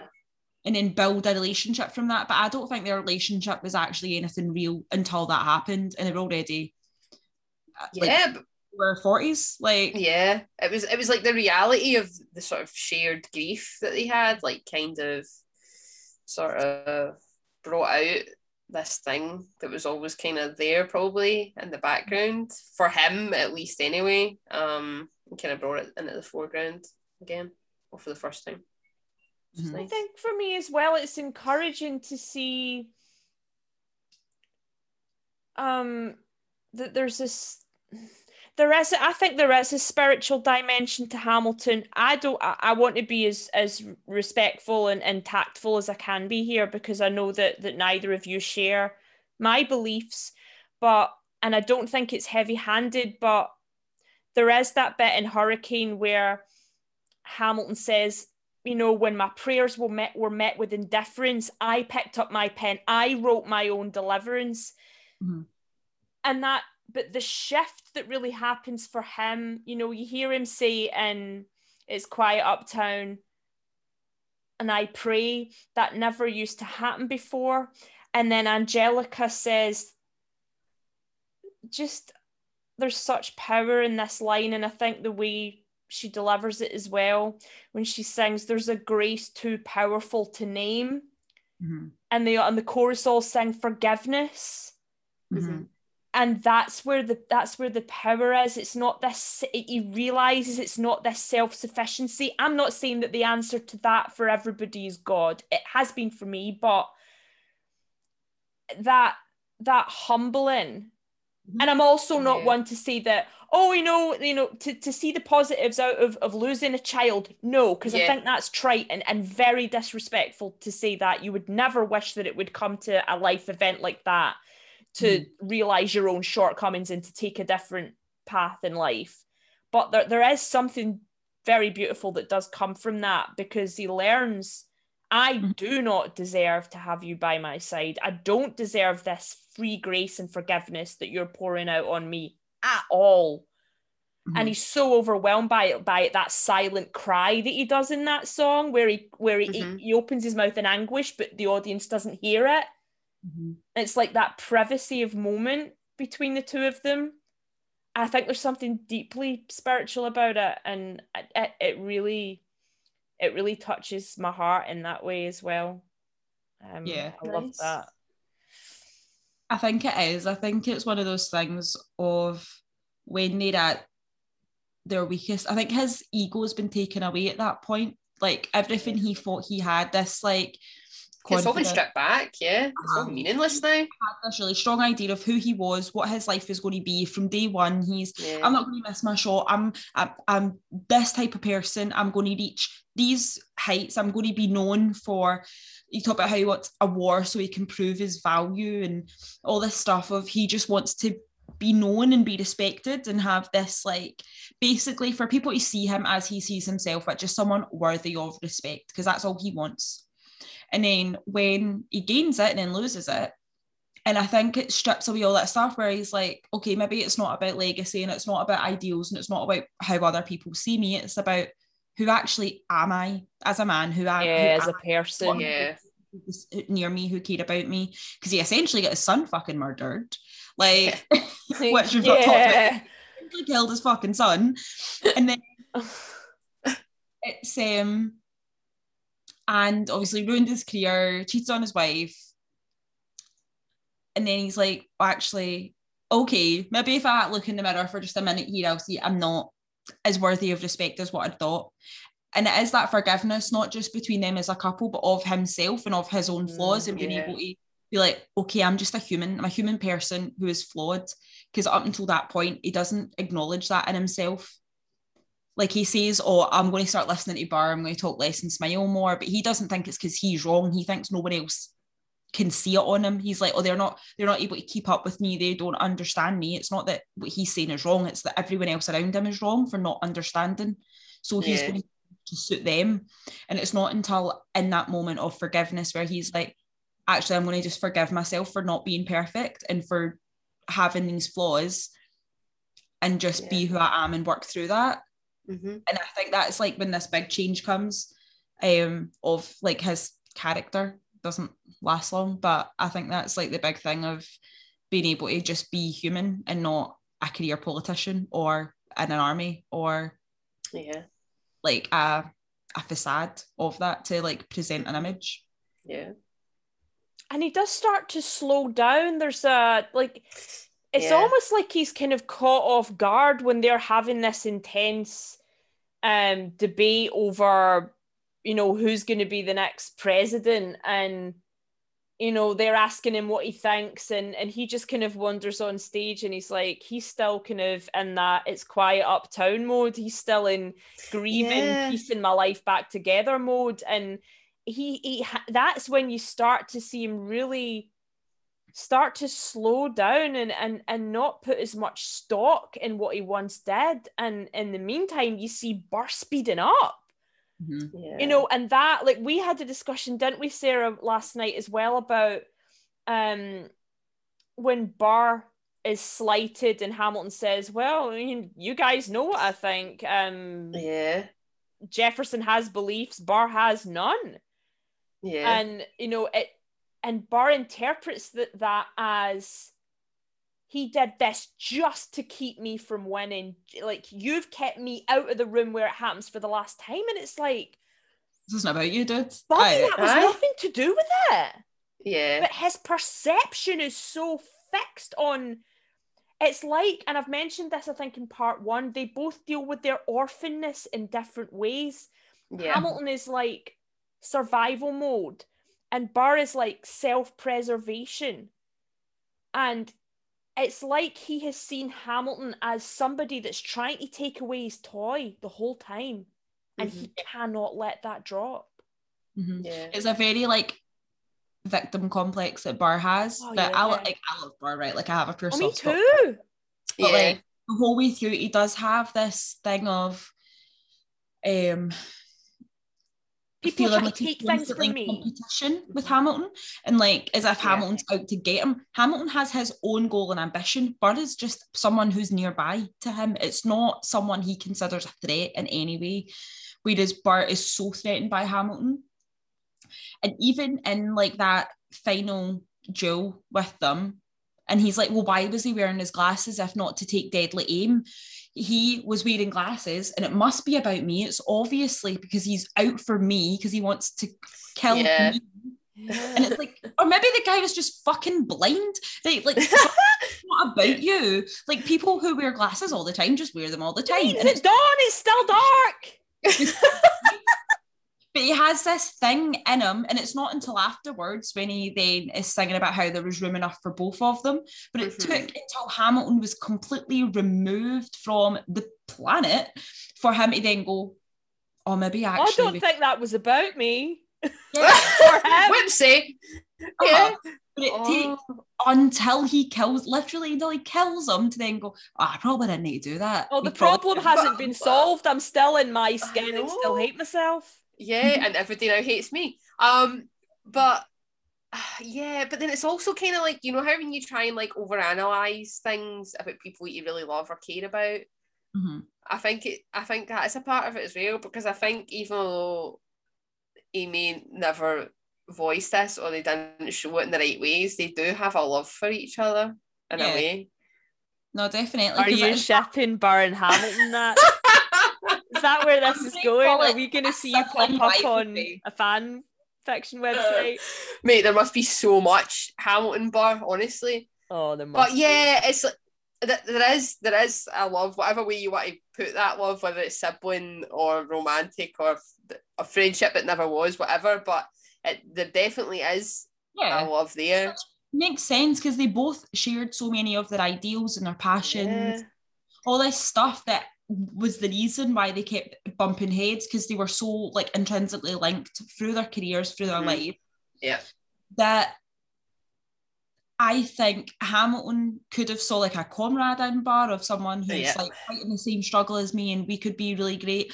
And the whole time Burr's like, he is coming for my life. He has everything. He's doing everything that I'm doing. Why is he copying me? Why is he following me and then having more Yeah. success than me? And that's not Mm. fair. And it is that like I think I, like um maybe like a younger sibling thing of oh but I wanted to do that and they did it first and like Don't copy me. I'm willing to say this. I think it is like a younger Yeah, of being like absolutely. I wanted to do that, and why are why are you getting to do stuff that I'm not allowed to do? And I think that's the way he viewed like his relationship with Washington. Hmm, or, Yeah, absolutely. Be in room when it happens. I want to get to hang about with Daddy Washington and not. Oh, guys. Who doesn't want to hang about with Daddy Washington, by the way? Daddy Washington, but but I think it is that thing. That's what it feels like to me. I don't think it feels. I don't ship them. I think they have like a very sort of brotherly thing. Yeah, wedding and his pals are taking the piss out of Burr and they're like, no, go away, like leave him alone. And he's like sticking up for him. He's he like, says "No." it that's, in that's that- when the ship started to sail. That was when the ship started to sail for a lot of people, obviously. and the world was wide enough. You know, he says it himself. Burr, my first friend, my enemy. He was the first person that he's Yeah. that he. as soon as he got into came to. America and he met Burr and he was like, oh my God, help me. The pub where he met all the people he ended up Aye. But Yeah. Burr that made that possible for him, but Burr couldn't see that. He couldn't go, I've led him to this place of mm-hmm. success. He because at the very start when he meets Buddy, he's going, "Oh, I wanted to do what you did. How did you graduate so quickly? How did you do this?" And he's like really looking up to him. And Burr didn't have that self confidence to go. I helped him be successful. Instead, he's looking at that and going, "I am not as successful as him, so I failed." Looking in Mhm. himself and his own failures, and it's not until after Hamilton's gone that he's then able to be like, actually we weren't ever competing because we didn't want the same thing. We weren't trying to get the same end result. We weren't competing because we didn't want the same prize. But it took until the end for that to be apparent. And it's sad because they could have been such good friends and they could have had a nice life and then they wouldn't have shone. Natalie's Nah. like, there could have been more. Even. There could be more. It could have been. It could have been friends to enemies to lovers to enemies to lovers again. We spend way too much time on archive of our own. We really do. It's not healthy. Someone save us. No, I don't say this. We're And my Hamilton rock. research today found out that Hamilton was at least bi, possibly gay in real life. So was everyone in the past. Aye, and like Absolutely. so he was writing James he was writing saucy letters to who was it? I was talking to you about this earlier, Julie. Aye, the the the Lafayette. No, not Lafayette. Laurens? it was one Uh, of was it? Laurens. Aye, aye. Like, Laurens, so that's it. think about so him and John Laurens had all these saucy letters and stuff, and then apparently him and Lafayette had an affair. Aye. Oh, Lafayette was probably having an affair with anything. but Aye. gay. But, Oh, Spend Hamilton, absolutely. five minutes in a room with him, you're like, yeah. but like Hamilton's real life, like grandchildren used to call them the gay trio. the thing that they knew.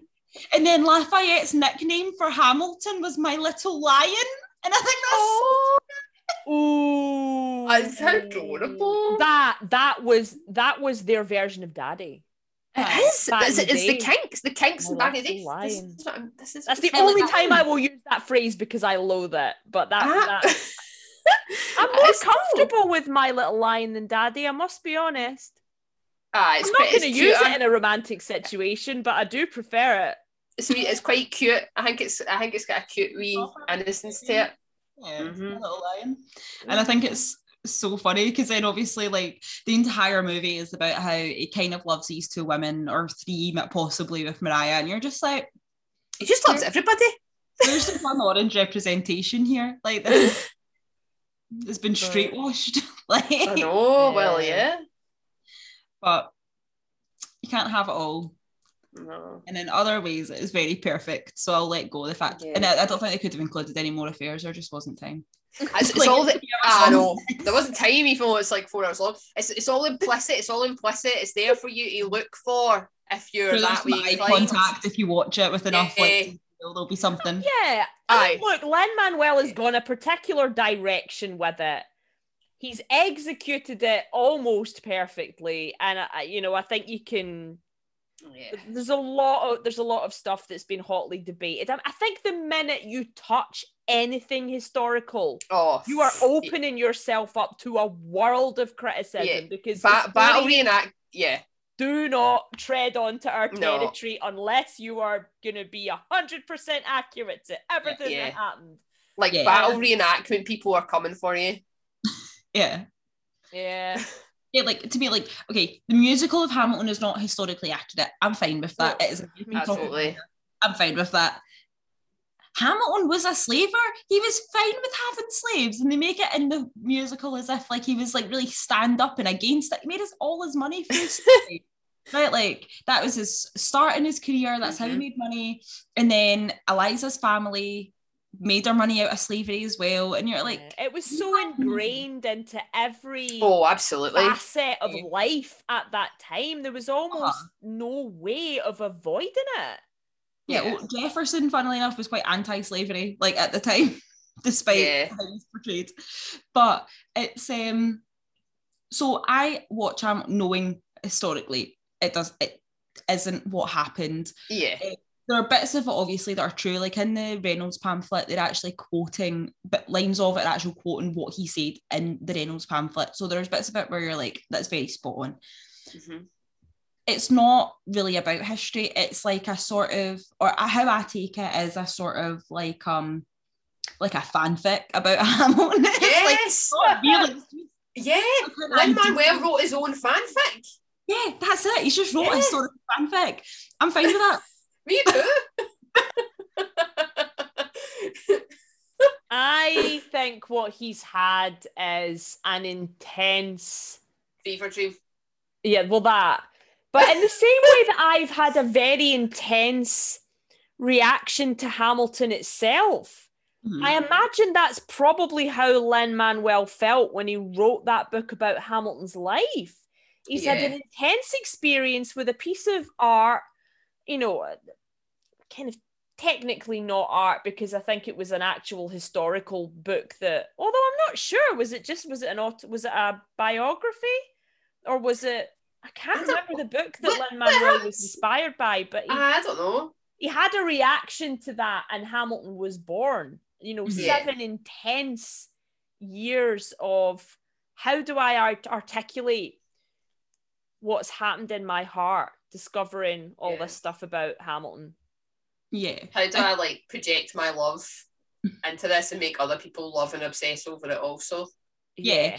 I think he's read it and had a feel for how he viewed Hamilton as a character, and I think he's expanded on that where it is in the area of what happened historically, but I think they've been made to be likable, relatable characters. It's a Yeah. character, like Mm. it's it's not It's character driven, yeah.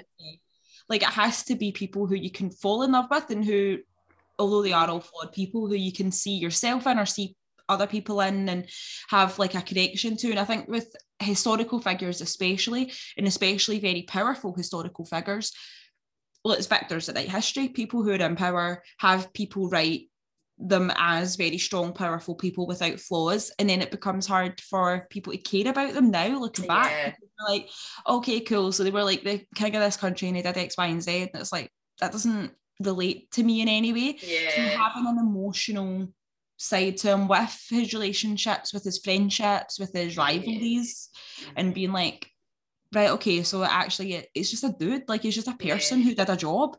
Like he started doing this like he wanted to start fighting in that war when he was like what 19 when it starts like of the show hamilton like Mhm.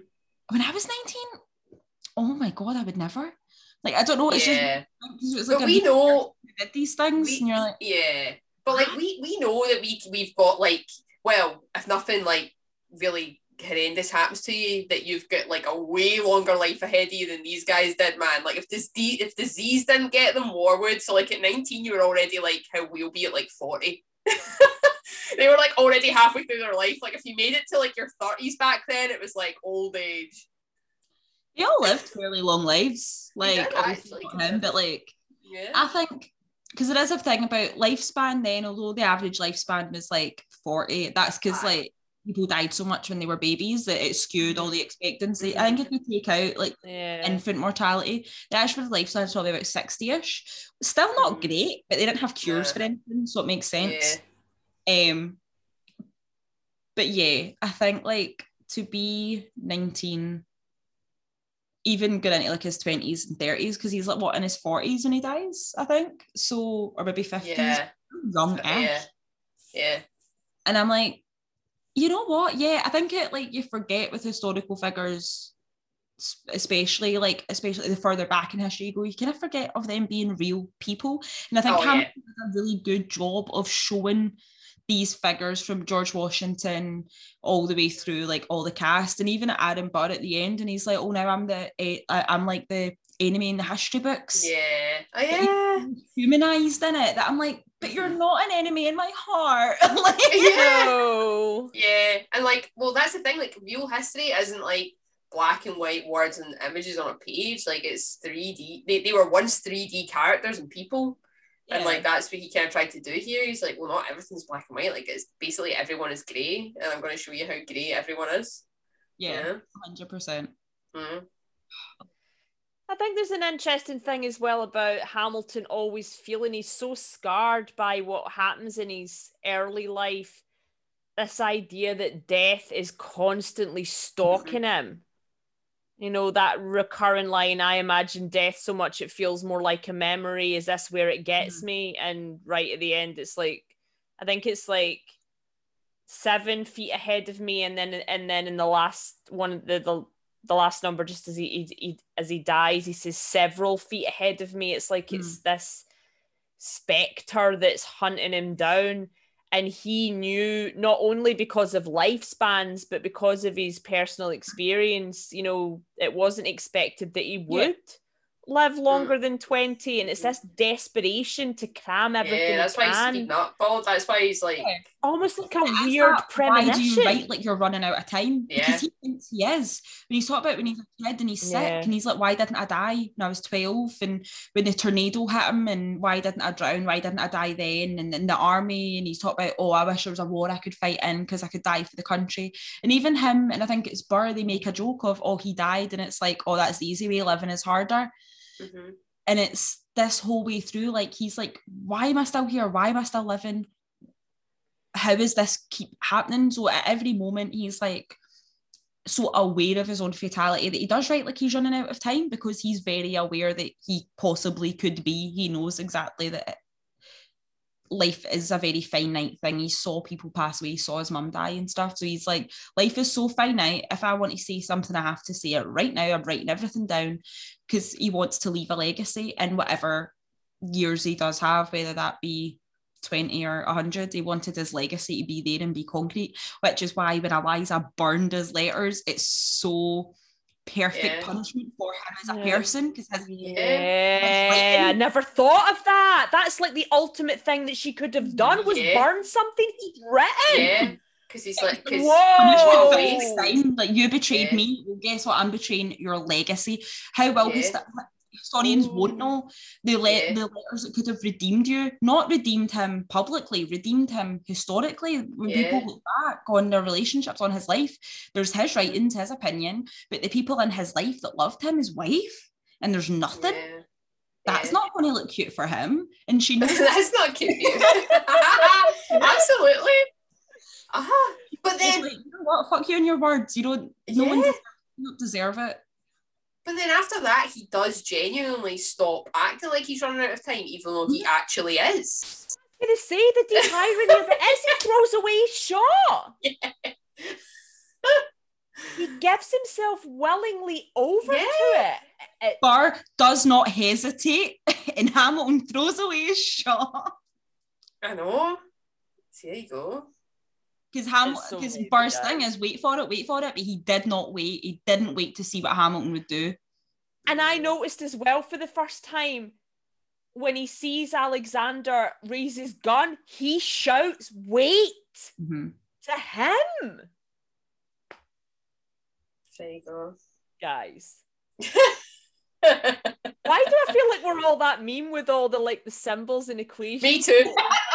It's funny, the women's woman's face, like- speaking.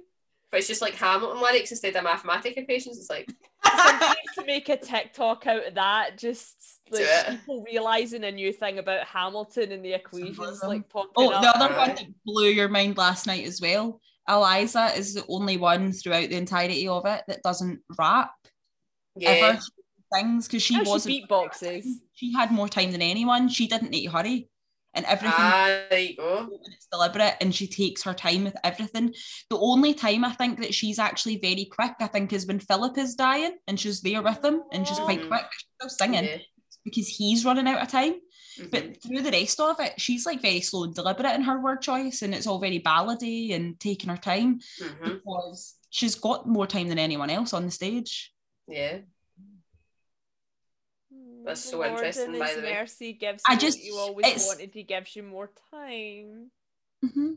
And I think it's what Lin Manuel's done so well because okay, the songs are great. Yes, we all know the songs are great. They're catchy, they're fun. Anyone like they're addictive. But more than that, I think it's been so carefully thought out and planned through every like interaction they have. Even like when you see them in background when they kind of interact with one another, it's not even lines, it's not even necessarily relevant, but they have all these like little moments between them in the background of the show. Um, the way that people move, the way time changes, the way the set's used, the set itself, we've not even talked about the set, It's so amazing. yeah. And it's like every single aspect has been thought out. Like, yes, there will be flaws in any piece of work because it's just like people, everything has flaws and it's not a Yeah. perfect whatever.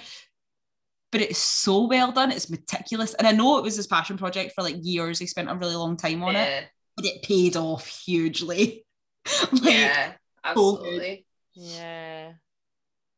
But not one, not one set single thing is is wasted or for the sake of it, Mhm. and It's- that's that's the real thing that commands respect from me.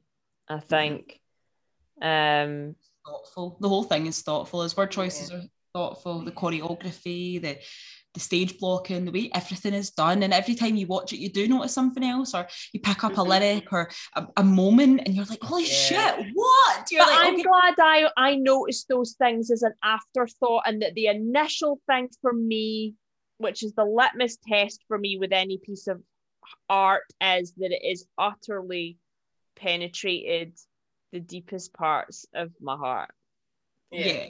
The- Natalie's still in Yeah, touch. Yes, I mean, blockage you still need- remains. No, and by the way, Why? we, we we're teasing you about that, but there there's no we're, we're not putting any expectation that Yeah. that will change, and there's going to be Yeah. things that you're going to have that are going to penetrate your heart that that aren't going to even touch you, Yeah, Sarah. So, Absolutely. That's just the way it is. Like, I feel like, do you know what it is, right? It's like I understand all of this and I really appreciate it all. And the from characters, the yeah. characters I do completely like it's so cleverly done and everything and I do empathize and sympathize with the characters but I Mhm. just I don't know what it is I don't know what it is it's undefinable. Like there's no way It of is. ever predicting what or indeed who is going to penetrate your heart. yeah it just happens It's the same principles with art as it is in life with people. Mhm. There's sometimes Absolutely. there is just no rhyme or reason No. for it. something And that's unexpected the, about it That's the excitement that something Yeah. unexpected. But that's the excitement of art. yeah. Music, Absolutely. film, books. say though, all of my favorite everything's right. So favorite albums, uh-huh, art, uh-huh. Mhm. movies, books, whatever, has always been stuff that I didn't like the first time. That's or I don't that I didn't Yeah. like stuff but I've been like, eh, and then I watch it again and I'm like, okay, it's better, and again and again. And it's because to me, something isn't my favourite unless I know I'm not going to get bored of it. Yeah And I think having to watch something two or three times to feel that connection, and then on the the tenth time you're like, oh my god, I'm noticing stuff underneath it, to the point where then when it's your hundredth watch of something, you're just enjoying it because you already know everything there is Yeah. about it and you've seen it, like every detail of it, and you're like, I can just enjoy this forever because there's so much in it that I'll never be bored. And to me, I think Hamilton has that. The first time I watched it, I thought it was good but overhyped. The second time I watched it, I thought it was better. The first time I listened to the soundtrack without watching it, I was like, oh shit, this actually really is something.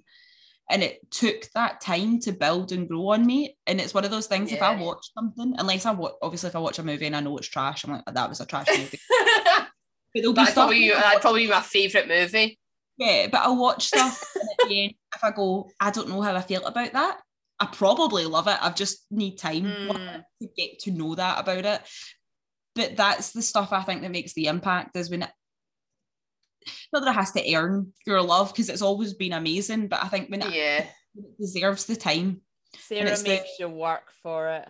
Yeah. yeah Like, I'm very impatient I'm like if I don't like this in- instantly I'm like yep I give up on it never watching that again like if I like something and I think it's amazing the first time I watch it, yeah I'm probably never going to think it's my favourite of anything because I'm like, oh, it was great. And I'm kind of done with it. I won't think about it again. I might Yeah. watch it like a couple more times, like as a film or whatever, because I know I like it. But it's never going to be my favourite because it's not made me think deeply enough about it. It's not made Mhm. me, it's not like hit deep enough for me to have yeah like I get that thoughts about it. I need to like think on things and like let it just sit with me for a while and then I like it. And I think Hamilton ticked those boxes for me where every time I watch it, I see new things. I have these, even like having the conversation with you two tonight, Yeah. and I- they're saying stuff, and I'm like, holy shit, yeah, you're right. Like I've not thought Yeah. about it before. Like, Yeah. Mhm. Have you have you ever had that gestation period, Natalie, where something hasn't immediately made an impact, but later on I, I was going to it's say grown? I'm interested to know whether this is like a personality. Yeah, I was going to say I think this is a problem. Like that's the problem why I'm not connecting with this because the thing is, if I love something and I become obs- I I love it and become obsessed with it immediately from like the second that I see it. It captures everything about me. I become obsessed with it. I watch it repeatedly or listen to it repeatedly. Yeah, I'm very much Learn like that learn too. everything about it, right? Um, Whereas if it's something that I watch and I'm like, okay, there's parts that I didn't really understand, I, I don't love it. Like I'll maybe come back to it another time, like later. But that's so I'm like the opposite way. I only obsess over things I instantly love, and I feel like I don't. I don't give things a lot of breathing space. Like if I don't love it within like the first like, especially with music, I don't love it within like the first like 30 seconds, I'm like, right, no. Dead. I don't like it. Moving on. Yeah. like music, I'm like, I'll say there's like a specific song from an artist I hear, and I go, oh, that's kind of fun. Like, and I put them on Spotify, and then like you're going through their track list, and you're like, the other songs are different. And like, I'll always, I'll take one or two songs like off an artist I want to try, and I'll put it into a playlist, Yeah. so I can just hear them in the mix. Mhm. Because if I just go and listen to a full album, I'll ruminate on it too long and then I won't ever make a decision. And I don't like all new things. I have to think on it slowly. So I'll maybe have one song that moves into a playlist and go, okay, I know I like this song. This is the one I heard first. And I'll move like another one over where I'm like, okay, that seems like a good vibe. And then as I know those songs and they become regular listens, I'll go, okay, I'll go back. Now that I've got a few songs, I know I can go back to the album and try a few more and see how I get on. But I really have to work to like things. I have to like spend time, which is why I've got like 10 movies I watch on a loop and about 100 songs that I listen to and nothing else because it's too hard. this is so amazing to me and like this this has actually been like the most like thing that I've learned the most from tonight that people obviously process things in a totally different way and people process Hamilton in a totally different way and the reason obviously why I'm processing it differently is because I haven't instantly like fallen like uh, under its spell. It's part of your nature to make a very quick Yes. decision about something and be, and be very instinctive about Uh-huh. it. Whereas with Sarah, it's like it's considered, yes and she's the very much the But- part of this piece. 100% And the thing she's, is, con- she- uh, she's considering all her options and like how far Yeah. can I let you into my Yeah. world? and the thing is, Whereas me and Natalie, if we like something, the floodgates are open. It's open season in our world. Come in. as a personality, I would say I'm much more like a Hamilton person. I don't have that Yeah. drive to like work. I don't want to do that, but both of them are like work oriented. I don't want to work. I don't want to have fun. yeah But I'm very much fair. like that feed, feed like my desire to do fun stuff all the time. I'm like, I just want to Mhm. um vibe. I just want to hang out, do what I want to do, and just do what I like. I don't want to do absolutely and I think that Bud is much more method. I'm not a methodical person. I'm impulsive, but the way not with I- things you like though no, not That's with things. interesting But, but the way Once, you once Yeah. Process really like, like the art, that's fine. They're in Mhm. yeah that initial hmm start and like so with books not so much i think with books like i'll just sit down and I'll, I'll read a book cover to cover and then immediately i'll kind of know how i feel about it i might think on it for a little while before i'm like this is worth like rereading again and again See, I've not even I, I've not even made it like three or four pages into books Sometimes if I know I instantly dislike it, I don't even give it a chance to redeem itself. I'm like, nope. i have never I, I never turn movies off midway through. This is something that my husband Craig does all the time. Mm. He'll put on a movie and then half an hour in, just go, I'm not feeling it and turn it off. I'm like, that's psychopathic to me. I don't understand that. I'll watch it the entire way through and then I'll sit for half an hour and think about what I've just seen. And yeah, be like, like I I wish. I wish I'd turned it off, but also I could never do that because I still had to see how it ended, which I totally understand. So with books, I've kind of gotten busy and then forgotten about them, but I've never Yeah, absolutely. conscious decision of this book is not good. I'm closing it and I'm walking away from it. Like I'll I've read done it that quite a lot of times. unless like I like have that like hyperfixate. So like I'll pick up a book and I do nothing else for days until it's finished, and then I won't read Yeah. again for months, and then I'll find a book and weekend committed to books again. But yeah, if I start reading a book and then something happens and I'm busy and I forget I forget about it, I might never finish it because it's not what I'm currently focused Mm-hmm. but on. it's right now. not consciously. yeah, yeah. I've not decided like Yeah. this isn't immediately grabbing my Mhm. attention, so I I'm going to put it away. I don't think I've ever consciously or like purposefully given up on a book partway Yeah. through. The idea of that scares me. like I don't know if it's good. Like with TV shows and people are, it doesn't get good till the second season. That's fine. I won't know if I like it till the fourth season. Oh, Like- that's amazing. That's too late for me. I've, I've jumped off after the pilot. If I don't instantly fall in love, I'm like, nah, see you later. Mm. No, I'm watching a show just now. I'm in the third season of it, and I was talking to Craig last night. I, was I don't know if I like it. That's amazing. When it- will you know? Probably about a year after it's What- finished airing. What, I don't what, is know. it watching? what is it you're watching tonight? Oh, it's like a cartoon on Netflix, right? And I just put it on because like the clip was funny. But Right. it was um it's called um I think almost there is what it's called, but it's like a Right. couple in their, like early 30s and I've got a kid. And it's just like I would I would like to say it's sort of Rick and Morty humor if Rick and Morty wasn't pretentious. It's like okay, like, it. yeah, like, and I do like Rick and Morty, but it's pretentious and wanky, and the fan base ruined it.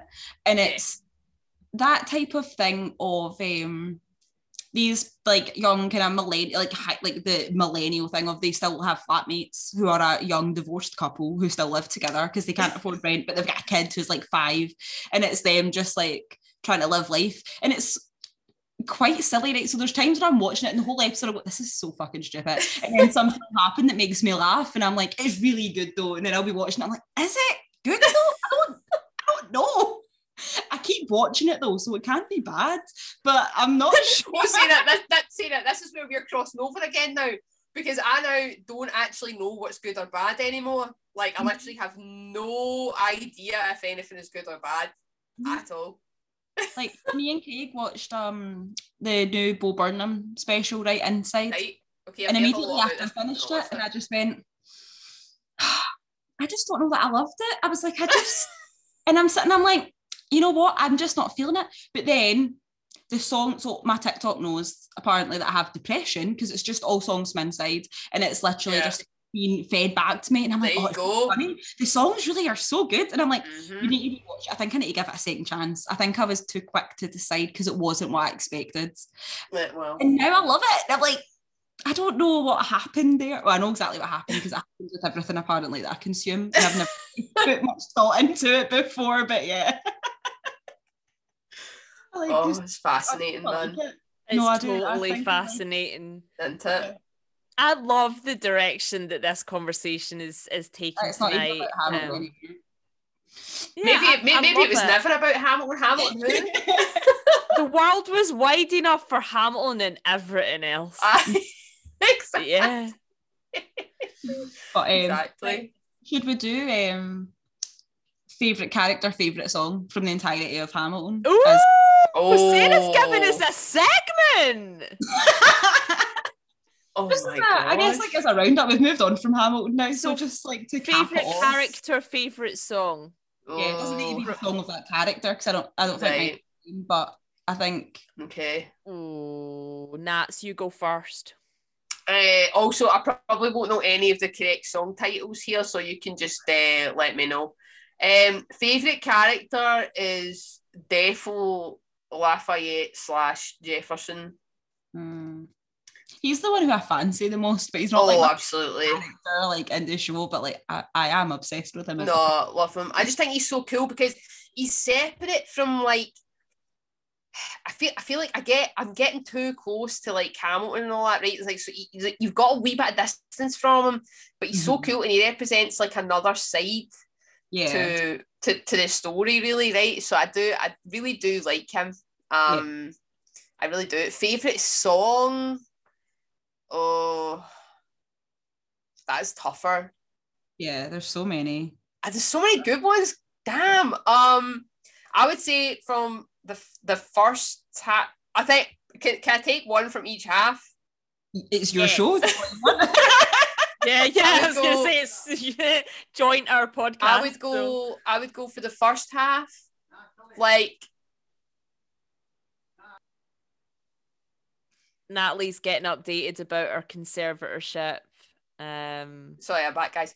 Um, so I would say from the first half, uh, whatever that song Angelica's called, wait, uh, Angelica's called, Angelica sings, where she's talking about how uh, she's like been in love with Hamilton the whole time.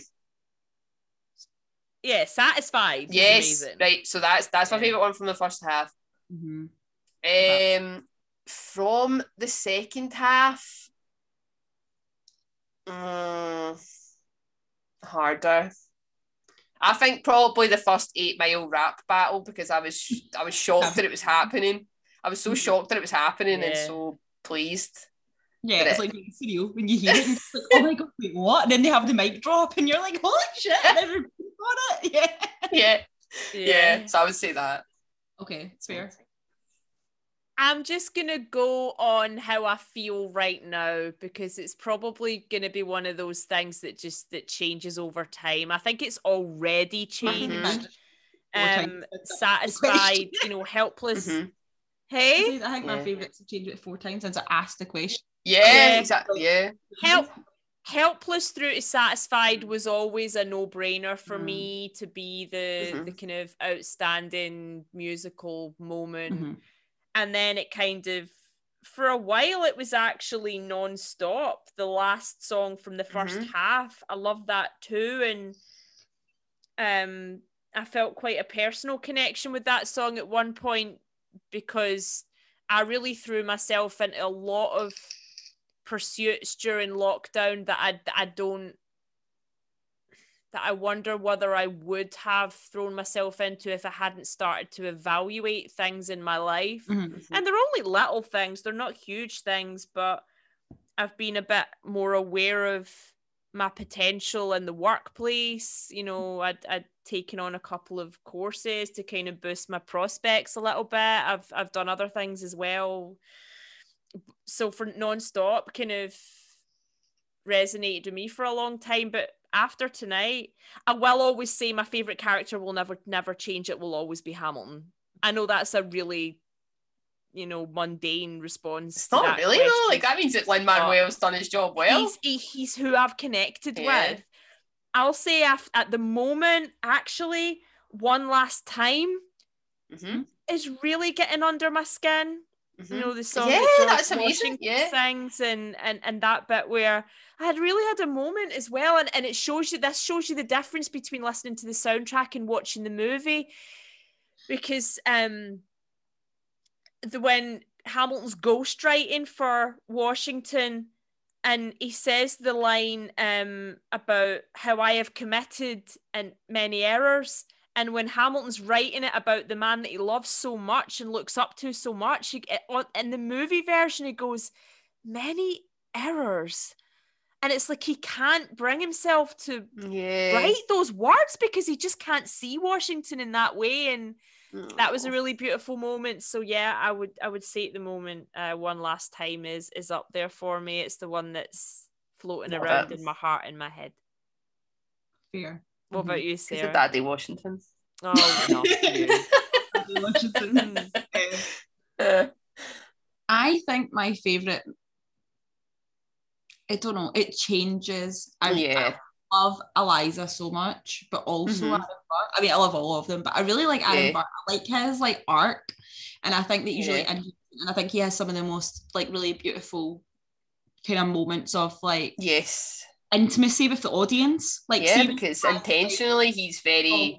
for it. That Yeah. song I think is incredible. And then he's got like Dear Theodosia. He has these like, and then at the end as well, where he's got uh, The World Was Wide Enough. And I'm like, he has these like very intense moments with the audience where he's like just directing at them. He's alone on the stage or everyone's in the background. And he's just like pouring out his heart where he's like, I want so much and I'm so like scared to just go for it because everything's at risk. And and it's just this like frag- fragility in it. And then at the end, he's like, well, now I'm the bad guy. And I'm like, you're not the bad guy. You just made a mistake, my man. It's okay. Oh, but the, Leslie Odom Jr.'s Mm. performance, uh, I gain more respect for him as an artist every time I see or listen to Hamilton. He's so, so I think amazing he's as my bar, so because I think amazing. he's so, Yeah. he's so well written. It's so well performed. I think his songs are amazing. Yeah, I think it's so it's so restrained. uh, It's so restrained that I think in the hands of someone not as talented, it would be difficult but to not to connect or empathize or sympathize, but it's not. So it's Yeah, It's just beautiful. good. And I Yeah. favorite songs. First half has got to be Schuyler Sisters. Work, work. dues. Like Yeah. it just, and it's the song that like if I need to get shit done and I want to feel pumped up, put it on. Yeah. Right, work. So that's the one for me that I listen Mm-hmm. to most. Um, and then from the second half, I don't know. I'm going to look at my song list and just see. I don't know. I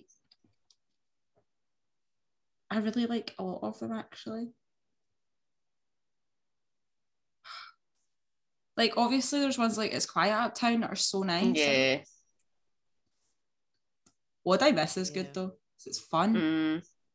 Say No to This is a classic. Say no to this is a classic, by the way. It's say say no to this has got very like early kind of nineties, but also disco somehow still. um, like sleazy bedroom mixtape vibe. I love it. Yeah, it's like very much with like, see if the verses were different and not so much about like Yeah, nothing more erotic than, by the way, you might not be my only one. Yeah.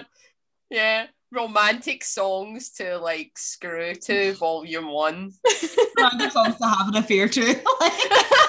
yeah. Absolutely. yeah, say, say no to this. I'm gonna go with it. It's still saying I like it. Um, It's good. It's good. but yeah, I like that. I feel like we're well rounded between us all. We've got different Yeah. characters, songs. They're Yeah. really highlights of the show. Definitely. This is this has been awesome tonight. I've loved We'll save up every minute. to go to London and see it. Yes, please. yeah. and I've loved seeing two people that I'm so close to to bond together tonight. I, I think the chemistry's Oh, been really lovely, and and that's so special. Whenever we get a guest on, we we do want to. We don't want to just sit and have a dry analysis of something. Mm-hmm. We want there to be something magical.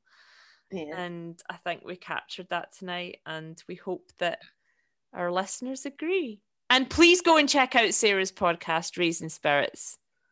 Yeah. Link it in the description below. I will link in the Absolutely. description. And below. I'll I'll link I'll link it on all of the socials, every single Ap- one. We've only got two right now. Twitter. We might create a Twitter account just specifically to promote Raising Spirits. We and then leave that. and then leave. Aye. and then and then yeah, and then leave once the job has been Aye. done. we have a Twitter, but we don't use it because every time we post, they're just like, "You're a robot. You're being suspended for three days." I'm, like, I'm not a robot. it just doesn't like us. Yeah, because like when we're trying to like, like obviously we're trying to follow people who we follow on Instagram. So we're like we're talking to like a few other podcasts and stuff that we follow on Instagram. So we'll go on like big following sprees on Twitter, and then immediately Oh just yeah. like just let me follow people. Like I know. And then we were trying to remove people that we'd followed because then we looked at their feeds and we're like, might have been questionable. Dodgy. Like, dude, we're the last people web. that need banned from Twitter. Yeah. Is a podcast about freaking ghosts. That's the last thing we need to be clamping down on Twitter. yeah. So we've just given up. I think we've done like one tweet and then just went, it's not for us. But Oh, Instagram, absolutely. Instagram, Yeah. um, Yes, and that's where apparently everyone is these days anyway. So I had to. I like don't have an Instagram for personal use, like, uh, and uh, people were messaging us on Instagram, and then I was like clearing the notifications because I was busy, but then I didn't know how to check the messages because I don't use Instagram. Oh Instagram. yeah. It's quite hidden. Yeah. And I was at my um like my husband's mum's house, right? So like his little brother and his girlfriend are like 21 and we're like having lunch. And I was like, Lucy, how is it you check like messages on Instagram? She Oh. was like, How like, oh my god, you're a fucking boomer. I was like, I'm 27. Like Adorable. Boomer. young. That's adorable. Don't call me a boomer because I don't know why. Why is the symbol for messages on Instagram a little arrow? Why is it not A like a little an- arrow. Yeah, it makes like no a email. sense. I anything? thought that it was meant to be like a wee paper plane. Am I being pure idiotic? Oh, that makes way more sense. I think it is. slide supposed- into our paper planes, plane. guys. I'm way more comfortable with saying that than slide into the Isn't it? DMs. I ah, idea- quite like that and all. Like your Aye. like, DMs. No, it is a wee paper plane, but still, why make it an envelope like Still, every other. bit. And they might as well have a flipping carrier pigeon. But that's what the, that's what Instagram was initially trying to be. It was trying to be all like pure antique and all that. Mind, I Mind the symbol used- yeah. mind the simple used to be the kind of pure hipster Polaroid camera. And then they changed it to the thing it is now because they clearly realised, like, wait, hold on, there's like 15 year olds using this. And they're like, Yeah. "This- no, so we're going to try to be cool now. It's no longer 30 plus with their lattes. Aye. Well, if you're a 30 plus with your latte, or if you're a 15 year old, Please we're Listen. listen. glad you listen. Stay tuned Listen up. for more hilarity and mania and friends. and Absolutely. guests. And we love you all. An analysis of Hamilton is longer than Hamilton itself. Yes, that was the goal. That was the main goal. mm-hmm. Lin Manuel outlaw thinks he can. Lin-Manuel. Yeah, he thinks he can have the longest running thing on like anywhere. Don't think so. We're coming for you. Think again. We're coming for you. He's like, Lin, I know more words than you do. Boom. yeah. Mic drop. exactly. Guys, we'll see you next week. Have a good one. Yeah. Ciao, ciao. Bye.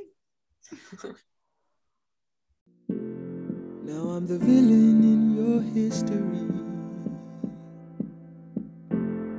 I was too young and blind to see. I should have known, I should have known the world was wide enough for both Hamilton and me. The world was wide enough for both Hamilton.